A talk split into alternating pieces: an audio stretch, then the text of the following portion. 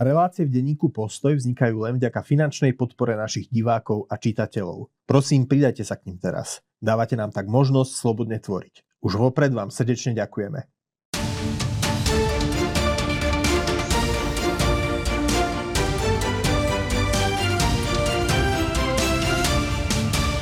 Milí priatelia, dovolte, aby som vás privítal pri ďalšom vydaní nášho diskusného špeciálu s Andrejom Žiarovským. Andrej, vítam aj teba. Zdravím ťa, dobrý deň. Dnes sa budeme rozprávať o tvojej srdcovej téme K und K Kriegsmarine, teda Cisárska kráľovské vojnové námorníctvo Rakúsko-Uhorska. Uh, to bude, už to vidím, to bude riadne na dlho, uh, ale predtým sa ťa predsa musím spýtať aj na niečo aktuálne. Určite. Teda mali sme tu výroky Emanuela Macrona, ktorý teda nechcel vylúčiť aj prípadné nasadenie vojakov západ, západných štátov na Ukrajine. Vieme, ako to vo vnútornej politike e, nafúkol Robert Fico. E, čiže hrozia nám, hrozia nám Kanady na ukrajinskej černozemi? V žiadnom prípade. V žiadnom prípade ten e, výron Macronov treba chápať v kontexte... Výrok. výrok Macronov treba chápať v kontexte mm, e, jednak vnútornej politiky francúzskej. Aj Macrona čakajú prezidentské voľby a potrebuje trošičku ako ukázať ramena. A potom to treba chápať, tiež by som povedal, tak e, trošičku zase dýchla na nás tá veľmocenská politika. Sami máme v pamäti niekoľko výrokov, či už bývalého, bývalého prezidenta Medvedeva, on aj sám prezident Putin tým svojim výrokom Etone Blef pohrozil ako použitím eh, jadrových zbraní. Takže z tej strany, zo strany Macrona možno toto je taký výrok typu aký požičaj, taký vráť. Uh-huh. Kde jednoducho, keď vy nám jadrovými zbraniami, tak ako ja vám viem pohroziť ako trošičku niečím iným. Ako, ale to treba chápať, by som povedal, v takej tej, a hovorím, dýchla na nás trošičku tá veľmocenská politika, ako, ale treba povedať, že tohoto džina, tej klasickej veľmocenskej politiky vypustil z flaše e, prezident Putin. Práve, ako, práve, práve touto svojou e, agresiou, inváziou ako na Ukrajinu. Takže tam treba ako to vidieť, e, a ja to čítam asi tak, že keby to povedal, keby to nejaký výrok tohto druhu mal americký prezident, tak samozrejme toto už by bolo cez čiaru, pretože tá Amerika je to super veľmoc a e, toto by bolo trošičku z jej strany nezodpovedné a od, ani to nikto z e, administratívy prezidenta Bidena asi nikdy, nikdy nikto nepovie momentálne. Zase na druhej strane, keby to povedal e, kancelár Scholz, tak by tomu akože nikto neveril, skôr by to bolo úsmevné, ale od toho, od toho prezidenta Macrona, ktorý moment, ktorý posledné, posledné obdobie alebo posledné dva roky od, práve od e, invázie na Ukrajinu, od začiatku invázie na Ukrajinu, akože sa snaží hrať veľmi aktívnu rolu v európskej bezpečnostnej politike. Práve on e, veľmi významne forsíruje, ako to by som povedal znovu vyzbrojenie, vyzbrojenie sa Európy. Videli sme aj prvá cesta francúzského, nového francúzského premiéra bola na Ukrajinu. Boli, boli, boli im dané prísľuby z hľadiska, by som povedal, logistickej, výrobnej pomoci, kapacitnej pomoci e, v situácii ešte, keď e, americký, keď americký senát a kongres práve ešte diskutovali diskutovali o tých, e, tá debata, ktorá ešte stále nie je ukončená, dá sa povedať, o tom e, výmena e, mexická hranica versus, versus pomoc Ukrajine. Takže z, z úst toho Macrona, ako by som povedal, to znie ako uveriteľné, keď to takto poviem. Takže, že je to ako správne nadávkované. Že, je to, že, že to má presne tú správnu mieru, tú správnu mieru validnosti, no, alebo on to, to on to ale povedal tak, teda, že toto nie je na programe, iba že si teda aj západné krajiny musia udržiavať ako keby všetky Hej. možnosti otvorené v rámci ano. strategickej nejednoznačnosti. A tu je ešte treba jednu vec povedať, že Macron ako jediný zo všetkých e, štátnikov európskych, keby na to prišlo a práve preto je tam akože, pre, práve preto z jeho úst, to znie, tak by som povedal, nechcem povedať primerane, ale akože uveriteľne je, lebo on má cudzineckú legiu, ktorú, kde sa nemusí dovolovať nikoho, keď ju bude, keď ju bude čiste hypoteticky treba sa... Samozrejme, tá veľkosť tej cudzineckej legie, ako jednak ju má... Áno, jednak ju má Francúzsko k úplne iným účelom ale akože treba povedať, že je tu skutočne ten prvok, že e, ne, on nepotrebuje k tomu, k tomu nejakým spôsobom e, vyjadrenie no, sa niekoho Ale iného. vieš, že teda on hovorí o strategickej nejednoznačnosti, čo mi troška pripomína závania Trumpom, že troška sa možno zahral na prezidenta, bývalého prezidenta Trumpa, no len ten balón hneď vyfučal, keď všetci tí ostatní európsky štátnici to dementovali. Ale to není, to zase musíš na to pozerať ako trošičku, ako zase to veľmocenskou politikou to op- a v tomto smere veľmi užitočná optika práve tej studenej vojny. Ako tie európske, eh, anglo, anglo, ame, ang, americko-európske eh, mocnosti počas tej studenej vojny vždycky voči tomu Rusku a voči tomu sovietskému zväzu hrali politiku dobrý policajt, zlý policajt. Aj v tom, aj v tom, aj v tom západnom Nemecku striedali sa, striedali sa konzervatívne vlády, boli, boli tvrdšie proti, proti e, Sovietskému zväzu. Willy Brandt a podobné boli, boli, boli mekšie. Sociálny demokrat. Áno, so, takisto. Mal si ako, e, boli vždycky štáty, ktoré boli ústreto, ktoré, ústretovejšie, ktoré boli rigidnejšie voči tej e, soviet, sovietskej politike. A úprimne povedané, ako ono to trošičku, parad, ono sa to tvárilo, ono sa to tvárilo, ako keby to bola nejednotnosť, ale úprimne povedané, e, tie európske veľmoci túto hru hrajú už od čias Vesfalského mieru. Takže ako, a to je práve, ja som vždycky hovoril, že toto vedelo tú, sovietské vedenie, to Brežneva s tým Grobikom celkom dobre domotať, lebo oni nie, nie vždycky vedeli čítať správne tieto postoje týchto veľmocí. Uh na Slovensku nafúkol tie, veľmi, tie slova, alebo sa vôbec celý tento, celú túto tému Robert Fico a teda tak sa zdá, že ideme do volebnej kampane a Robert Fico sa bude snažiť vyvolávať teda dojem, že už už pozor Slováci, pôjdete, budete musieť ísť bojovať na Ukrajinu a len ja a Peter Pellegrini, ako ho zvolíte za prezidenta, tomu môžu zabrániť. Čo by si povedal divákom pri televíznych obrazovkách, ktorí sú touto retorikou znepokojení a boja sa teda, že či naozaj e, nebude Slovensko zatiahnuté priamo do vojny a že či slovenskí chlapci nebudú poslaní na Ukrajinu. Čo by si povedal takým ľuďom, ktorí sa Kto je predsedom vlády? No Fico. E, ktorá strana alebo e, ktorá, ktorá konštelácia strán má dominantnú väčšinu v e, parlamente našom? Smer, SNS a hlas. Kto môže odsúhlasiť účasť našich vojakov v, v, v nasadení za, v zahraničí? Parlament a vláda. Odpovedal si si sám. Kým máme túto konšteláciu, ani teoreticky nehrozí, že by ona. A okrem toho, aj čo sa opozície týka, akože validná časť opozície sa takisto nehala počuť, že jednoducho neuvažujú s niečím takým, že by boli slovenskí vojaci nasadení. E, my v to, konkrétne v tomto konflikte. Čiže tak naďalej platí, že chceme pomáhať Ukrajine, ale súčasne lokalizovať konflikt tak, aby sa nerozšíril ďalšie krajiny. Áno, podľa mňa toto je jednoznačne zrozumiteľná a jasne, jasne deklarovaná politika. Áno, pomoc Ukrajine až ako tá hranica je skutočne ako nasadenie vojakov, ako ďalej za tú, za tú sa nepôjde. Chcem sa ťa ešte spýtať na jednu A to je, treba povedať, toto je zatiaľ komple, akože politika aj našich spojencov.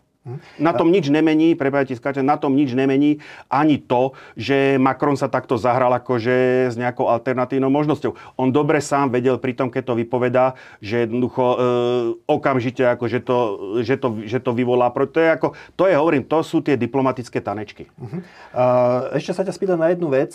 Podnestersko požiadalo, ktoré je teda takým odtrhnutým územím od Moldavska, má na svojom, má tam ruských vojakov, požiadalo Moskvu o ochranu. Nehrozí, že Moldavsko bude nejakým spôsobom zatiahnuté do vojny, no, do rusko-ukrajinskej vojny? Tak to v tomto vidím ďaleko väčšie nebezpečenstvo, než vo hm. výroku prezidenta Macrona. To, ako toto zaváňa skutočným problémom a skutočnou eskaláciou krízy. Možno, že je to aj téma pre nejakú ďalšiu našu reláciu. Ako ten problém uvidíme, v Podnestersku vznikol, a, že? Áno, tak určite a hlavne uvidíme, ako či je to len nejakým spôsobom ako zase hra, či je to e, odpoveď na, na, odpoveď na niečo, alebo teda je to, či je to súčasťou jednoducho tej, takej, toho, toho, tej, diplomatickej, tej diplomatickej hry, alebo či to bude mať nejaké, nejaké reálne pokračovanie. Dobre, poďme teda k vojnovému námorníctvu Habsburskej monarchie. Habsburská monarchia bola vždy vnímaná ako vnútrozemská, vnútroeurópska veľmoc, armáda bola, no nie, ne, nebola neporaziteľná, to rozhodne nie, ale bola vnímaná ako mocenský faktor, faktor veľmocenskej politiky v Európe. Áno. Ako to je s námornicom? Pretože to more, ktoré, ku ktorému Habsburská monarchia mala prístup, je Jadranské more, to je ešte uzavreté Otranským, oddelené Otranskou, uzavreté úžinou, Otranskou úžinou mm-hmm. od, od zvyšku Stredozemného mora. Takže poďme do toho. No e, áno, aj samotná Habsburská ríša ktorá sa neskôr cez Rakúske cisárstvo transformovala do Rakúsko-Uhorska, sama, sama seba vnímala ako kontinentálnu veľmoc. Ono to bolo tie, také by som povedal, to otočenie sa, alebo väčší záujem o, tú, o, tú, o to námorníctvo, o, o, tú, o tú mocenskú, o tú moc, mocenskú, veľmocenskú politiku na mori. Ono to bolo v takých vlnách trošičku a ja vysvetlím, ako presne v ktorých konšteláciách e, tej rakúsko-horskej alebo tej habsburskej politiky ako dochádzalo k zvýšeniu toho záujmu o to dianie na mori, o to budovanie toho námorníctva. Ale ako v jednu chvíľu skutočne, akože, ako, a to už som tu hovoril niekoľkokrát, to Rakúsko-Horsko si dbalo alebo dbalo na ten svoj štatút veľmoci a ten jednoducho skutočne nie je možný bez námorníctva, e, bez, bez, komunika- bez kontroly e, námorných trás, ktoré vedú, ktoré vedú k vlastnému pobrežiu. Keď už to minimalizujem na toto, samozrejme je obrovský rozdiel medzi námorníctvom Rakúsko-Horska a povedzme britskou Royal Navy, ktorá, akože bol, ktorá operovala po celom, po celom svete v loď s britskou vlajkou, najmä, delo, najmä e, veľmi silnú flotilu ako delových člnov, ktoré slúžili ako nástroj koloniálnej politiky. Sme mohli nájsť v každom väčšom prístave ako po zemskom globe. E, to Rakúsko-Horsko obmedzovalo svoj dosah, by som povedal, na východné stredomorie, aj keď, a prídeme k tomu, e, v, e, v Tsingtau, v východo-nemeckej, v kolónii, e, nemeckej kolónii v e, dnešnej Číne, v dnešnej na Číne, poloostrove. Áno, tak samozrejme, ako bolo tam prítomné aj Rakúsko-Horsko, prídeme to k tomu.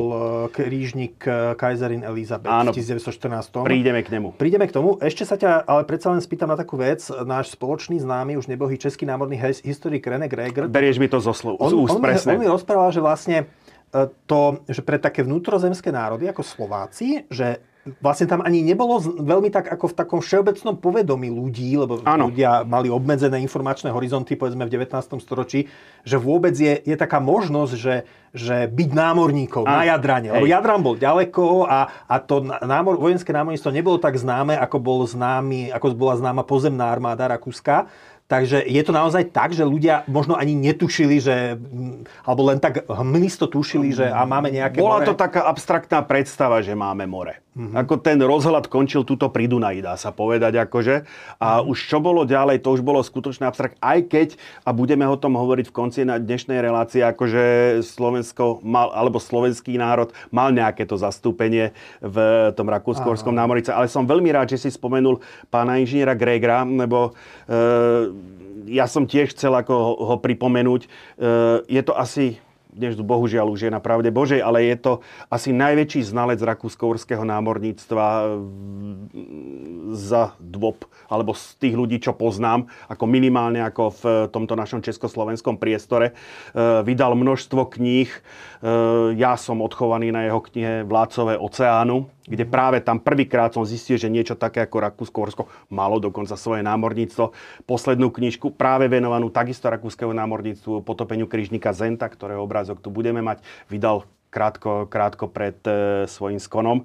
Takže aj ja tomuto človeku skutočne vďačím za veľa, aj čo sa týka vedomostí, aj čo sa týka literatúry, aj e, by som povedal čiste ako takého ľudského priateľstva, ako debaty s ním, ako boli skutočne veľmi, veľmi poznašajúce. Ja tak zo, zo žartu hovorím vám, že e, pán inžinier, e, čo sa týka Rakúsko-Horska námorníctva, zabudol viac, než ja som kedy vôbec vedel. Ano, ako ano. skutočne, ako on venoval sa tomu celý život, bol známy a bol uznávanou kapacitou aj mimo tento náš československý, československý priestor. Ale poďme ako už priamo e, k tomu rakúskorskému námorníctvu. E, na tom pre historika je to dobré v tom, že tento doba, tá doba trvania rakúsko-horského námorníctva je presne ohraničená 6. oktobrom 1786, keď bolo zriadené cisárským výnosom a 1. novembrom 1918, keď e, prestalo existovať. 1776 1786. 86 to už nebola Mária Terezia, to bol Jozef II? Uh, áno, myslím, áno, Jozef II, ktorý sa pokúšal dokonca ako Rakúsko-Uhorsko v istú chvíľu malo dokonca flotilu tzv. indiamanov, čož boli taká, také polo polovojenské, poloobchodné lode, ktoré slúžili, lebo vtedy tie moria neboli úplne bezpečné, takže aj tie obchodné lode mali, mali nejakú výzbroj kanónov, aby sa mohli brániť prípadne e, pirátom a podobne. To bol veľký problém v stredozemnom mori, že? E, e, toto boli práve ten, e, ten Indiaman slúžil ako bola založená východoindická, e, teda e, cisárska východoindická spoločnosť mm. a mhm. slúžilo to v podstate práve k expanzii, ob, malo to slúžiť k obchodnej expanzii do južnej až juhovýchodnej Ázie. E, treba povedať, že ako predsa len to Rakúsko-Horsko, jednak aj e, vtedy ešte Habsburská ríša, Rakúske cisárstvo. Rakúsko-Horsko máme až po 1967. Takže e, ono to bolo predsa len trošičku na tie finančné možnosti, ako ono chcelo do toho akože natlačiť nejaký kapitál, ktorý predsa len e, tá, chronicky, tá, to, ten chronicky deficitný, deficitný erár Habsburský nemal. Takže ono to neskončilo obchodným úspechom, nič menej. Cisárstvo, ako ta, cisárske námorníctvo ako také vzniklo, v tej cisársko-kráľovské vtedy ešte. No a e, taký väčší impuls došiel po dohode z Campo Formio, to je koniec e, prvých koaličných vojen, z tých napoleonských vojen, keď došlo k rozdeleniu Benátska. Čiže to je začiatok 19. storočia. To je 1797. A ešte teda 18. Áno, 1797 a, pod, a paradoxne na väčšinu toho Benátska ako si ukoristilo pre seba e, Francúzsko, vtedy ešte, e, vtedy ešte republika ale e, Benátsky arzenál a väč, podstatnú časť námorníctva získalo, e, získalo Rakúsko, získala Habsburská ríša. A tu hneď na prvom obrázku máme ako e, obra, e, obrázok troch bývalých benátskych radových lodí, ktoré sa na relatívne krátku dobu ocitli pod e, rakúskou cisárskou vlajkou. Toto je obrázok malovaný ako hlboko v 19, v druhej, na prelome 19. a 20. storočia. E, tá vlajka ako možno v tom reáli ako e, bola žlto-čierna. Prídem k tej symbolike e, toho námorníctva, prídeme na nasledujúcom, na nasledujúcom slajde. A e, tieto treba povedať, že ako tá prvá, alebo skôr nultá flotila Rakúska e, zase netrvala až tak dlho, pretože po tretej koaličnej vojne, z okolností bitka pri Slavkové a následne potom e, štvrtá koaličná porážka, porážka pri Vagrame, e, Rakúsko, cisa, Rakúske císarstvo strátilo prístup e, k Jadranu a tým pádom logicky stratilo aj túto flotilu. Ale zase po Viedeckom kongrese e, ten prístup bol obnovený a takisto ako to e, rakúske cisárske námorníctvo e, bolo obnovené. Treba povedať, že zo začiatku toto nebola žiadna sláva, boli to väčšinou menšie, menšie e, delové plavidlá, kutry, šalupy, e, sem tam nejaká maderata, e, malá loď Veslova vybavená jedným väčší, väčším kanónom. Ale, a to je to špecifikum, že e, v 30. rokoch, na prelome 20. 30. rokoch sa ten e, sa trošičku ten po, pohľad tých rakúskych, tých habsburských špičiek na to námorníctvo, na tú námornú politiku predsa len zmenil alebo upriamil a vďačíme tomu e, práve mladému arcivojvodovi Friedrichovi, ktorý ako sa e, ktorého, ktorého to námorníctvo akože zaujímalo, ako dokonca ako, e, te, te, respektíve te, tá priazeň člena cisárskeho domu bola, ako by som povedal, veľmi dôležitá. K prvému verejnému vystúpeniu e, cisárskeho námorníctva došlo v roku 1829. To bol e, komodor Franz alebo Francesco Bandiera.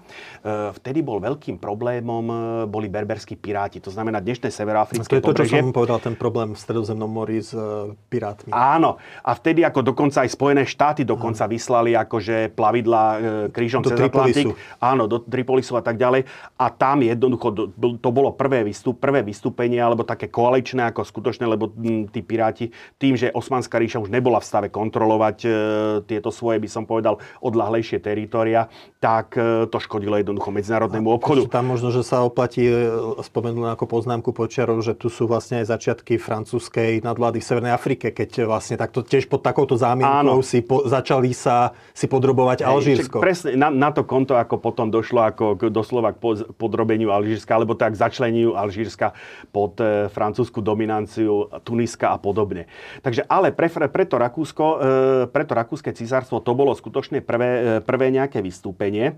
Hovorím, medzi tým práve toto vzbudilo ten zájem mladého, mladého arcevojvodu Friedricha, ktorý bol ako z treba povedať, nebol v priamej následníctve, on bol vnukom cisára Leopolda II. Mm. Jeho následníctvo išlo z tejto strany. Bol skutočne veľmi mladý, ako 25 rokov alebo tak nejako mal. Keď došla jeho hviezdna chvíľa a tá, bola v tisíc, tá nastala v roku 1840, konkrétne na jeseň roku 1840, keď došlo k vzbure e, Muhammada Aliho, to prosím pekne nie je boxer, ale z historického hľadiska je to egyptský, egyptský miestodržiteľ, ktorý sa vzbúril e, proti osmanskej, osmanskej ríši a e, štáty, ktoré mali záujem na udržaní, udržaní integrity osmanskej ríši, jednoducho vyslali proti Muhammadovi Alimu ako spojili lodca a účastníkom toho bola práve aj, aj rakúsky kontingent dvoch lodí, fregata Guerriera, to je prosím táto loď tu a e, šalupa Médea. To je tá... ešte raz e, tú fregatu? Lebo... Fregata, fregata Guerriera. To je prosím mm-hmm. tu táto loď. Toto je záber z obliehania pevnosti. E, na mapách ju môžeme nájsť e, pod e, názvom e, Sidon alebo Saida. Ako v historický názov je Saint-Jean de Acre. E, to je Akra posledný, mm-hmm. posledný, jeden z posledných križiackých eh, hradov tam bol. Toto bola v podstate posledná pevnosť Muhammada Aliho, ktorá ako vzdorovala a e, to je na území dnešného Bejrutu, e, pri, pri Haife, takže na pomedzi e, Izraela a e, Izraela a Libanon, lebo tam bolo tých, tých pevností viac. Ale toto, e, tá Akra bola posledná a tu došlo skutočne ten prielom to 3. novembra 1840 dobitie e, tej, tej, tej Akry. E, tam sa skutočne pričinil ako spojený kontingent výsadku námornej pechoty britskej a rakúskej, ktorú viedol práve arcivojvoda Friedrich. Im sa podarilo dobiť robiť. Jednak sa tie dve lode sa zapojili do, e, do ostreľovania pevnosti, tam došlo dokonca k zásahu jedného muničného skladu, veľký výbuch a ten rozhodujúci e, útok ako na dobitie jedného predsunutého fortu, ktorý potom viedol ku kapitulácii tej, e, tej pevnosti. Za, za to bola zásluha práve aj vojvodu Friedricha. Čiže rakúske námorníctvo malo aj námornú pechotu? Samozrejme, samozrejme. A bol to veľmi ako elitný, by to veľmi elitný útvar. Uh-huh. No, Takže e, toto, samozrejme, tento úspech na tom medzinárodnom poli, ako pri tej sajde, v prvej svetovej vojne sme mali dokonca, bol krížnik sajda, tak e, spôsobil, ako e, by som povedal, tak, taký nárast popularity ako námorníctva. E, arcivojvora Friedrich bol práve ten, kto e, dal rakúskovskému, ne, rakúskému, neskôr rakúskovskému námorníctvu jeho typickú vlajku. Dovtedy bola používaná táto ako cisárska dvojhla, cisársky dvojhlavý orol z bordúrov alebo bez bordúry. Aj preto aj tie prvé, ten prvý obrázok, ktorý som ukazoval, tie radové lode by skôr mali mať túto zastavu. Ako potom, ako hovorím, až do roku 1915 sa stal ako typickou vlajkou práve ako táto bielo e, červeno, červeno-bielo-čierna s štilizovanou korunou, e, Rudolfovou cisárskou korunou a na konci druhej svetovej vojny od roku 1915, e, prvej, prvej svetovej vojny, pardon, prvej svetovej vojny s účinnosťou od roku 1916 potom e, to reflektovalo aj, by som povedal, s nejakým posunom to e, národné, to rakúsko-maďarské vyrovnanie, kde sa v podstate e, na vlajke objavila aj štilizovaná e, uhorský znak, uhorský erb a štilizovaná svetoštefanská koruna. Dokonca taký malinký detail, toto je vojenská vlajka, vlajka vojenského námorníctva. Ešte bola aj vlajka civilného námorníctva, civil, obchodného loďstva a tá mala už túto druhú polovičku spodnej, spod tej, tej červenej pása bol už, bol už zelený. Mm. Ako tamto. Takže bohužiaľ e, arcivojvoda Friedrich, e, ktorý bol dokonca ako menovaný ako veliteľom námorníctva, ako a začala sa, by som povedal, takéto obdobie, e, tak, také prvé, nechcem povedať zlaté, ale taký prvý väčší rozmach. Začali sa budovať ešte, boj, budovať ešte klasické klasicky ako v väčšinou plachetnice, ale potom už neskôr e, prišli aj parné, parné fregaty, tak e, on moc dlho nepožil z, kosilého, z kosilého žltačka. Hmm. A e, a krátko na to došli, došli do toho ešte nepokoje spôsobené s Risorgimentom, e, s Risorgimentom a s rokmi Meru 8. Risorgiment to bolo hnutie za Oslobodenie Talianska, centralizáciu Talianska. Ja som tu spomínal komodora Bandieru, e, ktorý viedol kontingent troch rakúskych fregát, e, teda jednej fregaty a dvoch korviet, tak e, do, toho, do Maroka, kde sa bojovalo s tými pirátmi. E, tak bohužiaľ ako synovia komodora Bandieru sa pridali práve k talianskému hnutiu odpora. Odporu skončilo to pokusom o vzburu a popravou, popravou obidvoch mladých bandierovcov, čo samozrejme Francesco alebo Franz von Bandiera, ktorý zostal lojálny korune ako niesol ako samozrejme veľmi ťažko. E, tieto udalosti vrchol, vyvrcholili v tom roku 1848. To už, e, to už bol, to už bol arcivojvojara Friedrich po smrti. Ako úradujúcim veliteľom eh, bol komodor Johan alebo Janko Marinovič.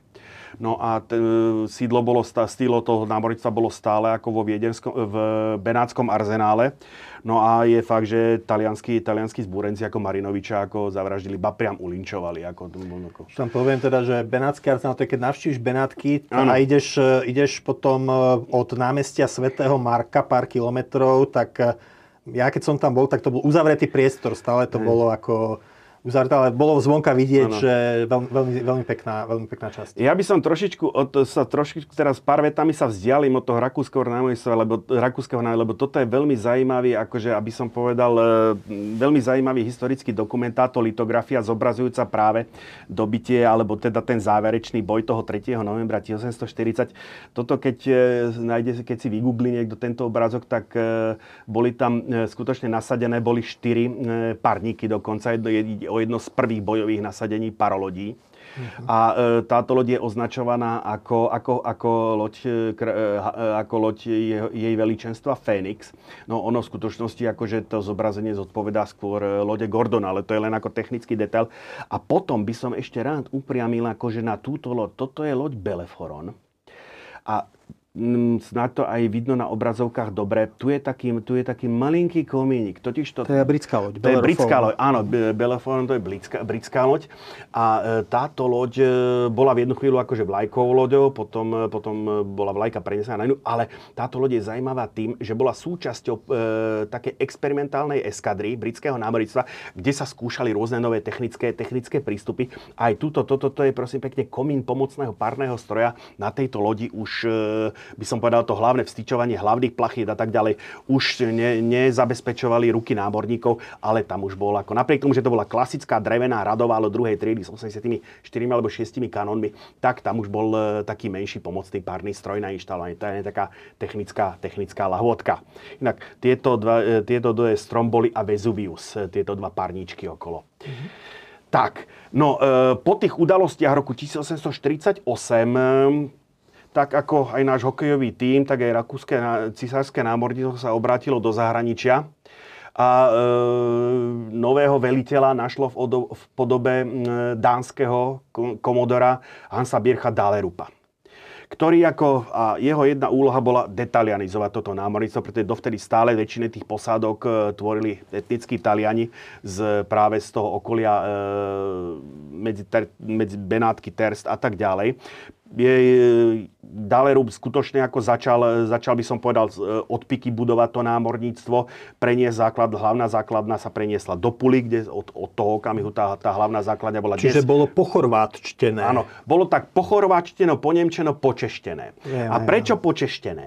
Pretože to, čo sa to, čo v tomto období Hansbír Dalerub sa stal veliteľom 1950 a toto už je obdobie nástupu parných, parných strojov. A treba povedať, najpriemyselnejšou časťou e, Habsburskej ríše bolo práve územie kráľovstva Českého, e, ktoré, kde boli jedno, kde okrem ešte samozrejme kus Rakúska dnešného, kde práve boli tie fabriky, ktoré akože dokázali dodávať to strojné vybavenie tých lodí.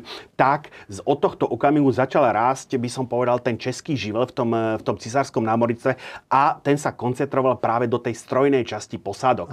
V, tom, v tej palubnej časti tam si stále udržiavali, by som povedal, tú prevahu e, nemeckí hovoriaci alebo e, dôstojníci často šlachtického pôvodu, mm. pochádzajúci, pochádzajúci z nemeckých krajín, ešte do pomerne významné, ako e, dá sa povedať, že aj, maďarsk, aj maďarskí dôstojníci bol taký druhý najsilnejší prvok u toho palubného dôstojníctva, ale skutočne u toho, u toho strojného technického aj dôstojníkov, aj by som povedal mužstva, tam e, veľmi, významný, veľmi významné percento tvorili Češi. Musím povedať, že teraz zažívam také deja vu, lebo tak ako sme spomínali mm-hmm. pána Gregra, tak e, pred pár rokmi som sa takto rozprával s jedným rakúskym historikom z tamojšieho vojenského historického múzea. Mm-hmm. A teda náš... S Eichelburg, pánom Eichelburgom? Oh, nie, nie, nie, nie, iný, to, iný to bol, možno mi zíde jeho meno na um. Trulaj? Teda, uh, tiež mi, tiež mi uh-huh. špeciálne sme sa ho, rozprávali sme sa o Andrejovi Hadíkovi, ale uh, došlo, došla reč aj na rakúsko-horské námorníctvo a, presne, a on hovoril vlastne, že um, práve kvôli tomu národnostnému zloženiu, tak napríklad v súčasnosti, že Chorváti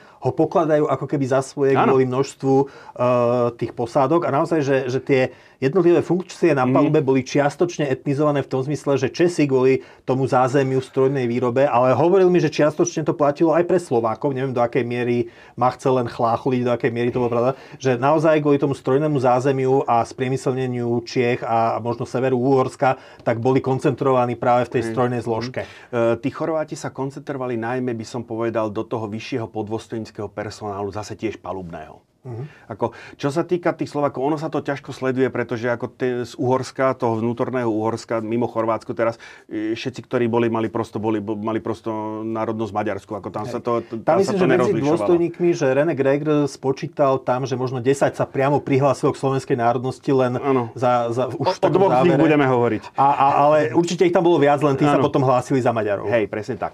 No, ale ako Dalerub začal zároveň akože obrovský, ako by som povedal, veľmi ambiciózny program výstavby. Vtedy ešte, ešte nešlo o pancierové lode, tie prišli až e, e, neskôr.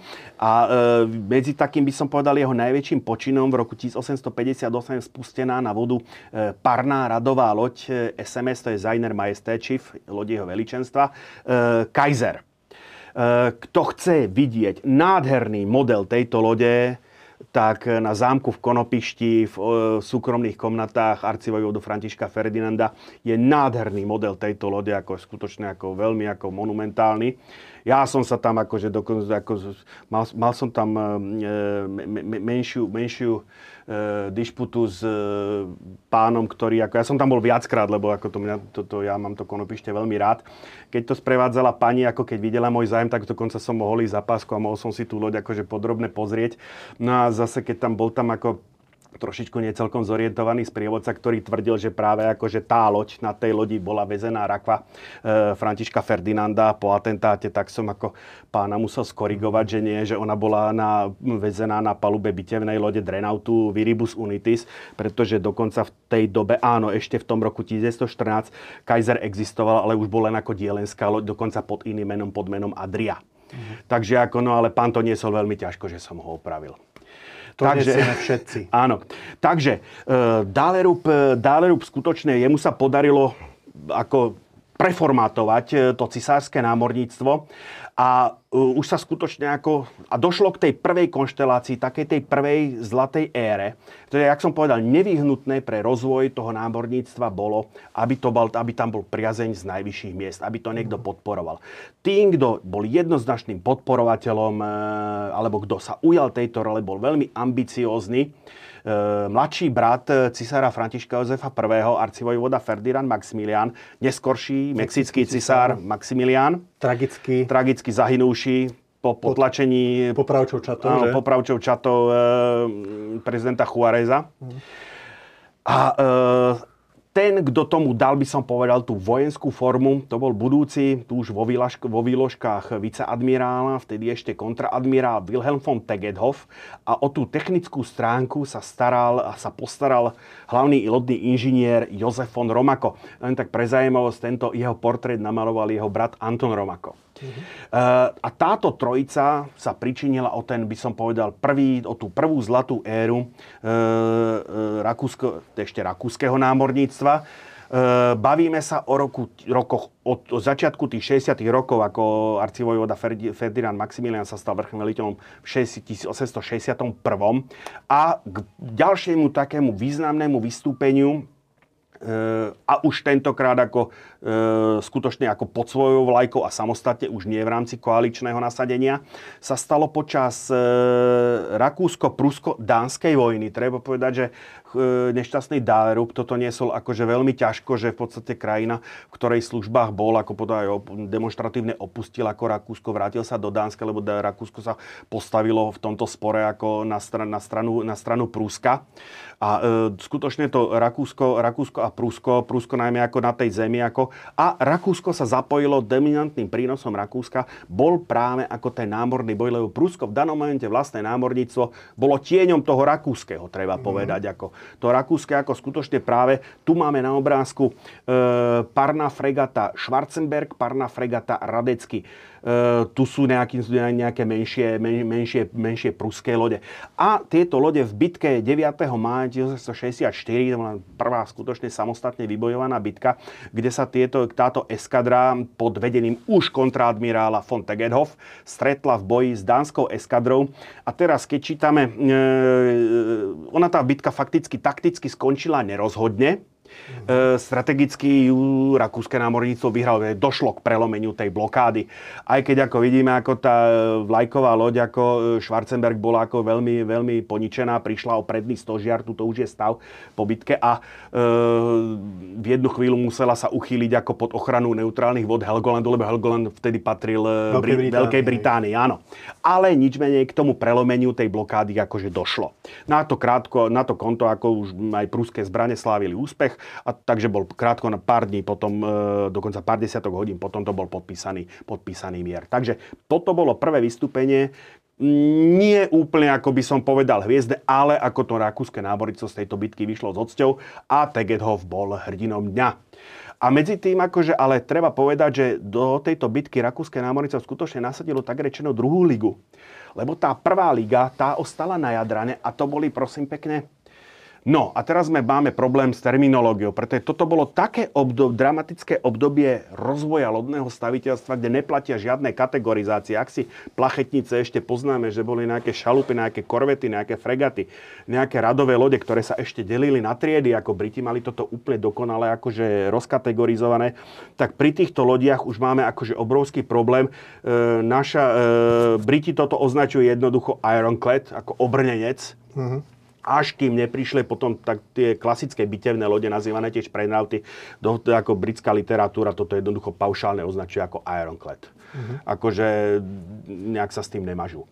Takže v, došlo, e, boli postavené lode triedy Kaiser Max, a naj, by som povedal, najvýznamnejším produktom e, tej lodnej konštruktorskej školy Jozefa von Romako boli dve lode triedy Erzherzog e, Ferdinand Max.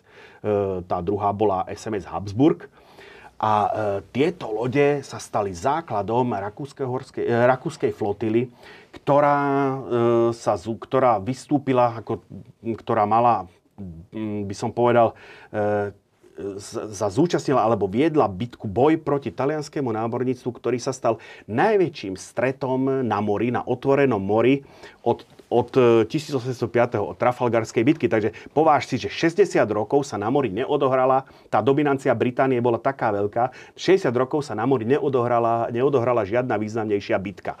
Až kým nenastal 20. júl 1866, keď sa bitka pri Lise, dnes chorvátsky ostrov Vis, kde sa stretla e, Rakúsko-Horská eskadra, ja stále do toho pletiem to Raku, ešte stále sa bavíme o rakúskej eskadre kontra admirála Wilhelma von Tegethoff a e, talianská eskadra. Ono to tu trošku nevyzerá, ale e, ktorá tá bola podstatne silnejšia, aj by som povedal hmotnosť tej bočnej salvy bola podstatne väčšia, pretože nejakú validnú bojovú hodnotu z tých rakúskych lodí mala akurát táto prvá, prvá eskadra. To boli obrnené šalupy triedy, e, triedy Dráche, e, obrnence Kaiser Max a dva najmodernejšie obrnence Erzherzog Ferdinand Max, zoradené takto do dvoch klinov, e, do troch klinov, kde v podstate ten prvý klin to boli také e, parné fregaty a par, viedla parná radová loď, práve ten Kaiser.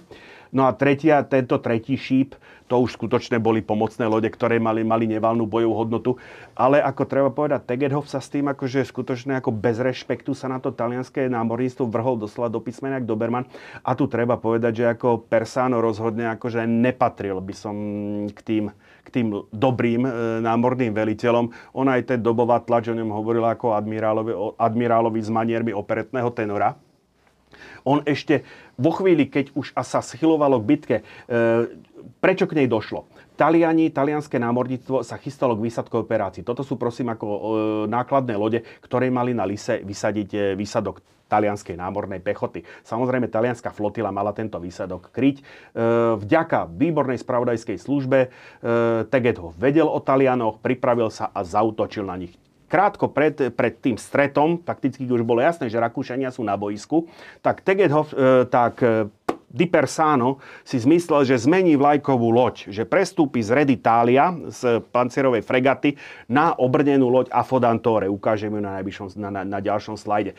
Chyba lávky. Jednak vďaka tomu Afodantore vypadla zo zostavy a tým pádom najsilnejšia loď talianskej eskadry sa bitky nezúčastnila. A za druhé, či, na, či, či v schvate alebo v čom zabudol svoju admirálskú vlajku viať stále na Reditalia. Takže e, logicky v časoch, keď nie neboli vysielačky, e, hliadkový dôstojník vždycky sledoval vlajkovú loď a signály sa predávali vlajkovými kódmi. No ale z Reditalia žiadne pokyny nechodili, pretože admirál na palube Reditalia nebol. Napriek tomu, že tam, vlád, na to, napriek tomu, že tam viala admirálska vlajka. No výsledok bol ten, jednoducho, ako už potom Chaotická situácia ako z talianskej komédie. No, pres, ako, a toto využil Tegedhoff ako v plnom rozsahu. On sa skutočne akože na tú taliansku eskadru, e, na tú taliansku e, líniu vrhol. Oni to rozbili a už potom sa to zmenilo na to, čo francúzska terminológia označuje MEL. To znamená doslova na MEL, kde sa ako jedno, je, zápasili spolu jednotlivé lode až došlo k tomu, že e, Ferdi, e, lodi Erzherzog Ferdinand Max sa podarilo tu Reditália, pretože to bola stále, formálne to bola vlajková loď takže ten útok sa sústredil na ňu a ju sa podarilo taranovať. Teda nabúrať do toto nej. Máno, toto bolo obdobie, keď, to, keď ten pancier výťazil nad tým delostrelectvom. A v tom bola práve tá chytrosť toho Jozefa von Romako, že jednoducho on to dokázal ako anticipovať, že jednoducho áno, v tom jednoducho nemáme dostatočne silné delostrelectvo, aby e, napriek e, Pexhensovým, napriek Parotovým, e, Parotovým vynálezom tie kanóny stá, ako zaostávali v danom momente za tým metalurgickým vývojom, za tým vývojom toho panciera a jednoducho od bitke pri akcia, toto je snáď prvý prípad, e, teda 34 pred našim letopočtom, alebo 31. Toto je snáď prvý prípad potopenia lode Taranom, akože úmyselne v bitke. No, ja si doteraz e,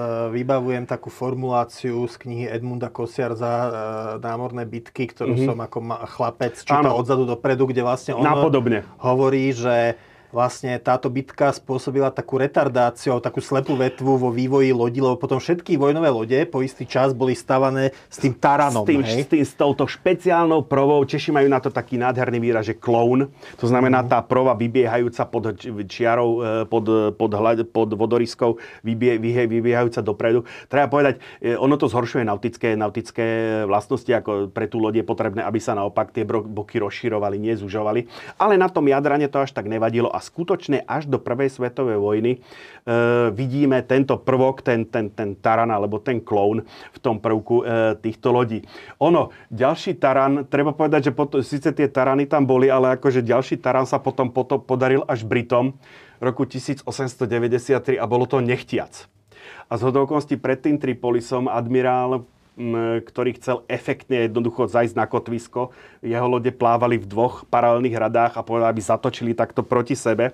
Nejak zle vypočítali polomer, polomer zatočenia a e, bitevná loď Camperdown narazila, pre, pretaranila jednoducho bok vlajkovej lodi Victoria. Tak ale to bola, to, to bola taká nehoda, to nebolo ale ako to, úmyselné použitie to nie, tarana v bitve. To nie, že, to nie, že bola nehoda, to bola blamáž. Hej. To bola blamáž. Ako perličku uvádzam, e, jedným z hliadkových dôstojníkov na Viktórii bol istý pán Jellikov. Hmm. Budúci veliteľ Grand Fleet, e, britského, britskej, britskej Grand Fleet v bitke pri Úcku 1916. Takže jeho kariéru to nepoškodilo. Nebol v službe v danom momente. ako skutočne, lebo som pátral potom. Šťastný hej, ako z hodokosti, že pár, pár hodín doslova predtým mu skončila služba. Takže ako e, vina za to nepadla na neho, ale na, na, veliaceho, na veliaceho admirála. Tam inak zahynulo akože dosť ľudí, e, väčšina tej posádky e, tej Viktórie, pretože to bola, inak treba povedať, že Viktória e, a ešte jej sesterská loď, ktoré meno si teraz nespomeniem, boli prezývané, že, e, no zase čeština má to taký pekný výraz, že dva pantofle, pár pantoflí, pár šlapiek. Pretože oni mali, mali jedinú väžu sústredenú akože v strednej časti, ktorá mierila dopredu. Prakticky zadná časť lode bola bez, e, bez nejakej ťažkej výzbroje a práve toto boli lode špeciálne konštruované na taran, ako na, na, práve s, pod vplyvom tej bitky. To bolo loď z 80. rokov 19. storočia. E, takže skutočne ten vplyv tej, tej lisy, toho Tegedhofa a toho Romaka sa udržal skutočne, ako, e, skutočne veľmi dlho. No, ale v každom prípade, aj keď pôjde kto, návštevníci, ktorí do Viedni, tak nájdu akože námorný stĺp s vyobrazením sochy admirála Tegedhofa, lebo skutočne v tom e, období po júli 1966 e, Tegedov sa stal národným hrdinom doslova do písmena a nastal taký druhý, druhé zlaté obdobie rozvoja toho námorníctva, ale ešte sa musíme zastaviť pri, pri tomto človeku. Toto je tá Afodantore, jedna z najsilnejších lodí svojej doby. Hrdinom okrem Tegedhofa, druhým hrdinom dňa bol e, kapitán radovej lode, to je ekvivalent plukovníka, Anton von Pec. Veliteľ tej druhej eskadry, v čele ktorých stála, e, plávala práve táto už v danom momente zastaralá, ale stále mohutná radová, parná radová loď Kaiser. Nehľadaj za to, že on mal drevený trup. Tá loď nebola robená na ten tarantak.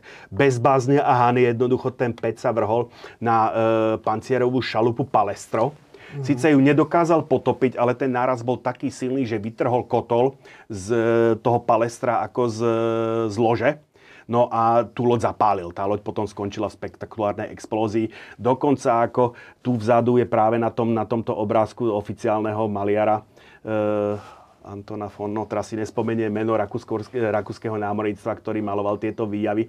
Tu je práve Afodantore, ona sa dokonca jeden čas dostala, e, Kaiser sa dostal do dostrelu diel Afodantore, ale paradoxne ako mm, dym bitky mm, zahalil, zahalil Kaiser a Kaiser mohol e, síce s poškodeniami, ako vidím, mať ustrelený predný stiažeň e, a tá loď bola veľmi poničená, ale akože popri Tegedhofovi bol práve von Pec hrdinom dňa, lebo ako skutočne bil sa ako lev.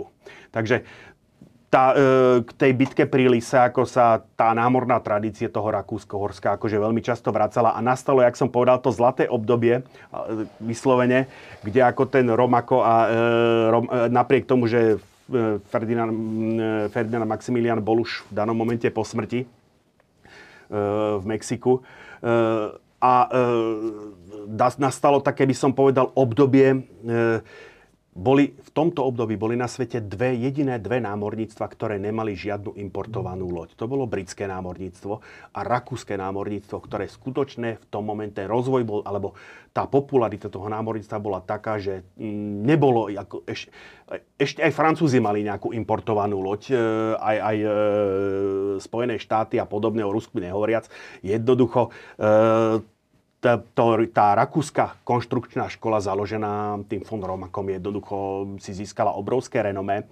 Vrcholom, dá sa povedať, e, tejto vývojovej rady, ktorú, ktorú, ktorá pokračovala tým erzercokom Ferdinandom Maximilianom. To bolo, boli e, obrnence triedy Kustoca a dá sa povedať, vrcholom boli práve ako b, lode triedy SMS Tegedhof. E, Tegedhof zobral pár rokov ako pobytke, už bol starší pán, takže loď bola pomenovaná po ňom a to sú tzv. kazematové obrnené lode. Tu vidíme, ako v podstate veš, tá cesta šla jednoducho, tie kanóny neboli schopné prebiť ten pancier, takže tá cesta šla k zmenšovaniu počtu kanónov, ale zväčšovaniu ich, zväčšovaniu ich síly. Ich kalibru? Ich, no, ich kalibru váhy strely. Ako skutočne, uh-huh. ešte kým sa nezačal používať bezdýmny prach, tak ono sa to dosaholo fakt extenzívnou cestou u týchto spredu nabíjaných kanónov. Jednoducho, e, skutočne ako na brutál ako zvyšovaním kalibru, takže tam pri tých kanónoch zrovna nie tento prípad, ale, ale e, e, bežný, bežná, bežná ráž bola 400 mm u, u niektorých britských bitevných lodí.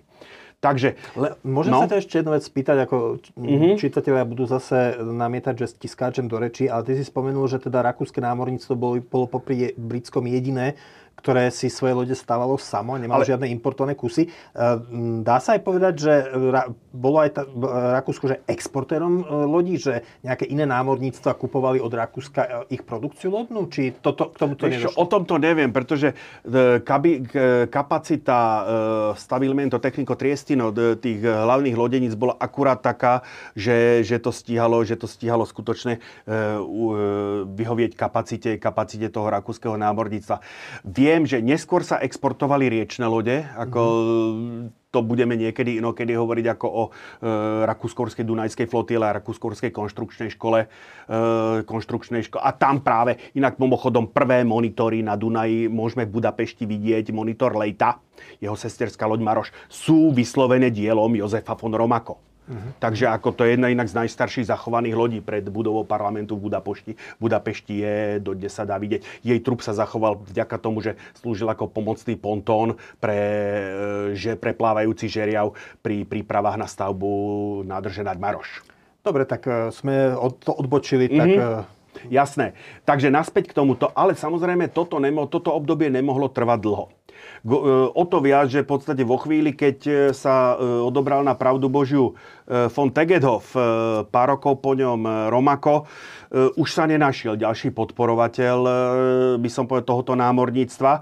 Takže t- toto vzopetie trvalo skutočne, ako dá sa povedať, do polovice 70. rokov. Tegedhoff bol takou poslednou, bol postavený, e, bol spustený alebo zavedený do výzbroje 1878. Čiže loď pomenovaná po admirálovi Po admirálovi Tegedhoffovi.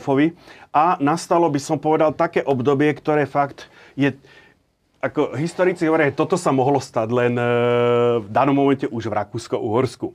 Pretože samozrejme, ako v danom momente už bolo, už máme skutočne, hovoríme o Rakúsko-Horsku, všetko sa muselo schvalovať na dvakrát, v Budapešti, vo Viedni a treba povedať, že uhorskí politici, budapešťanskí politici nezdielali ani to málo toho sentimentu pre tú námornú politiku, ktorú nejakým spôsobom, pre tú veľmocenskú námornú politiku, ktorá by sa nejak našla vo Viedni.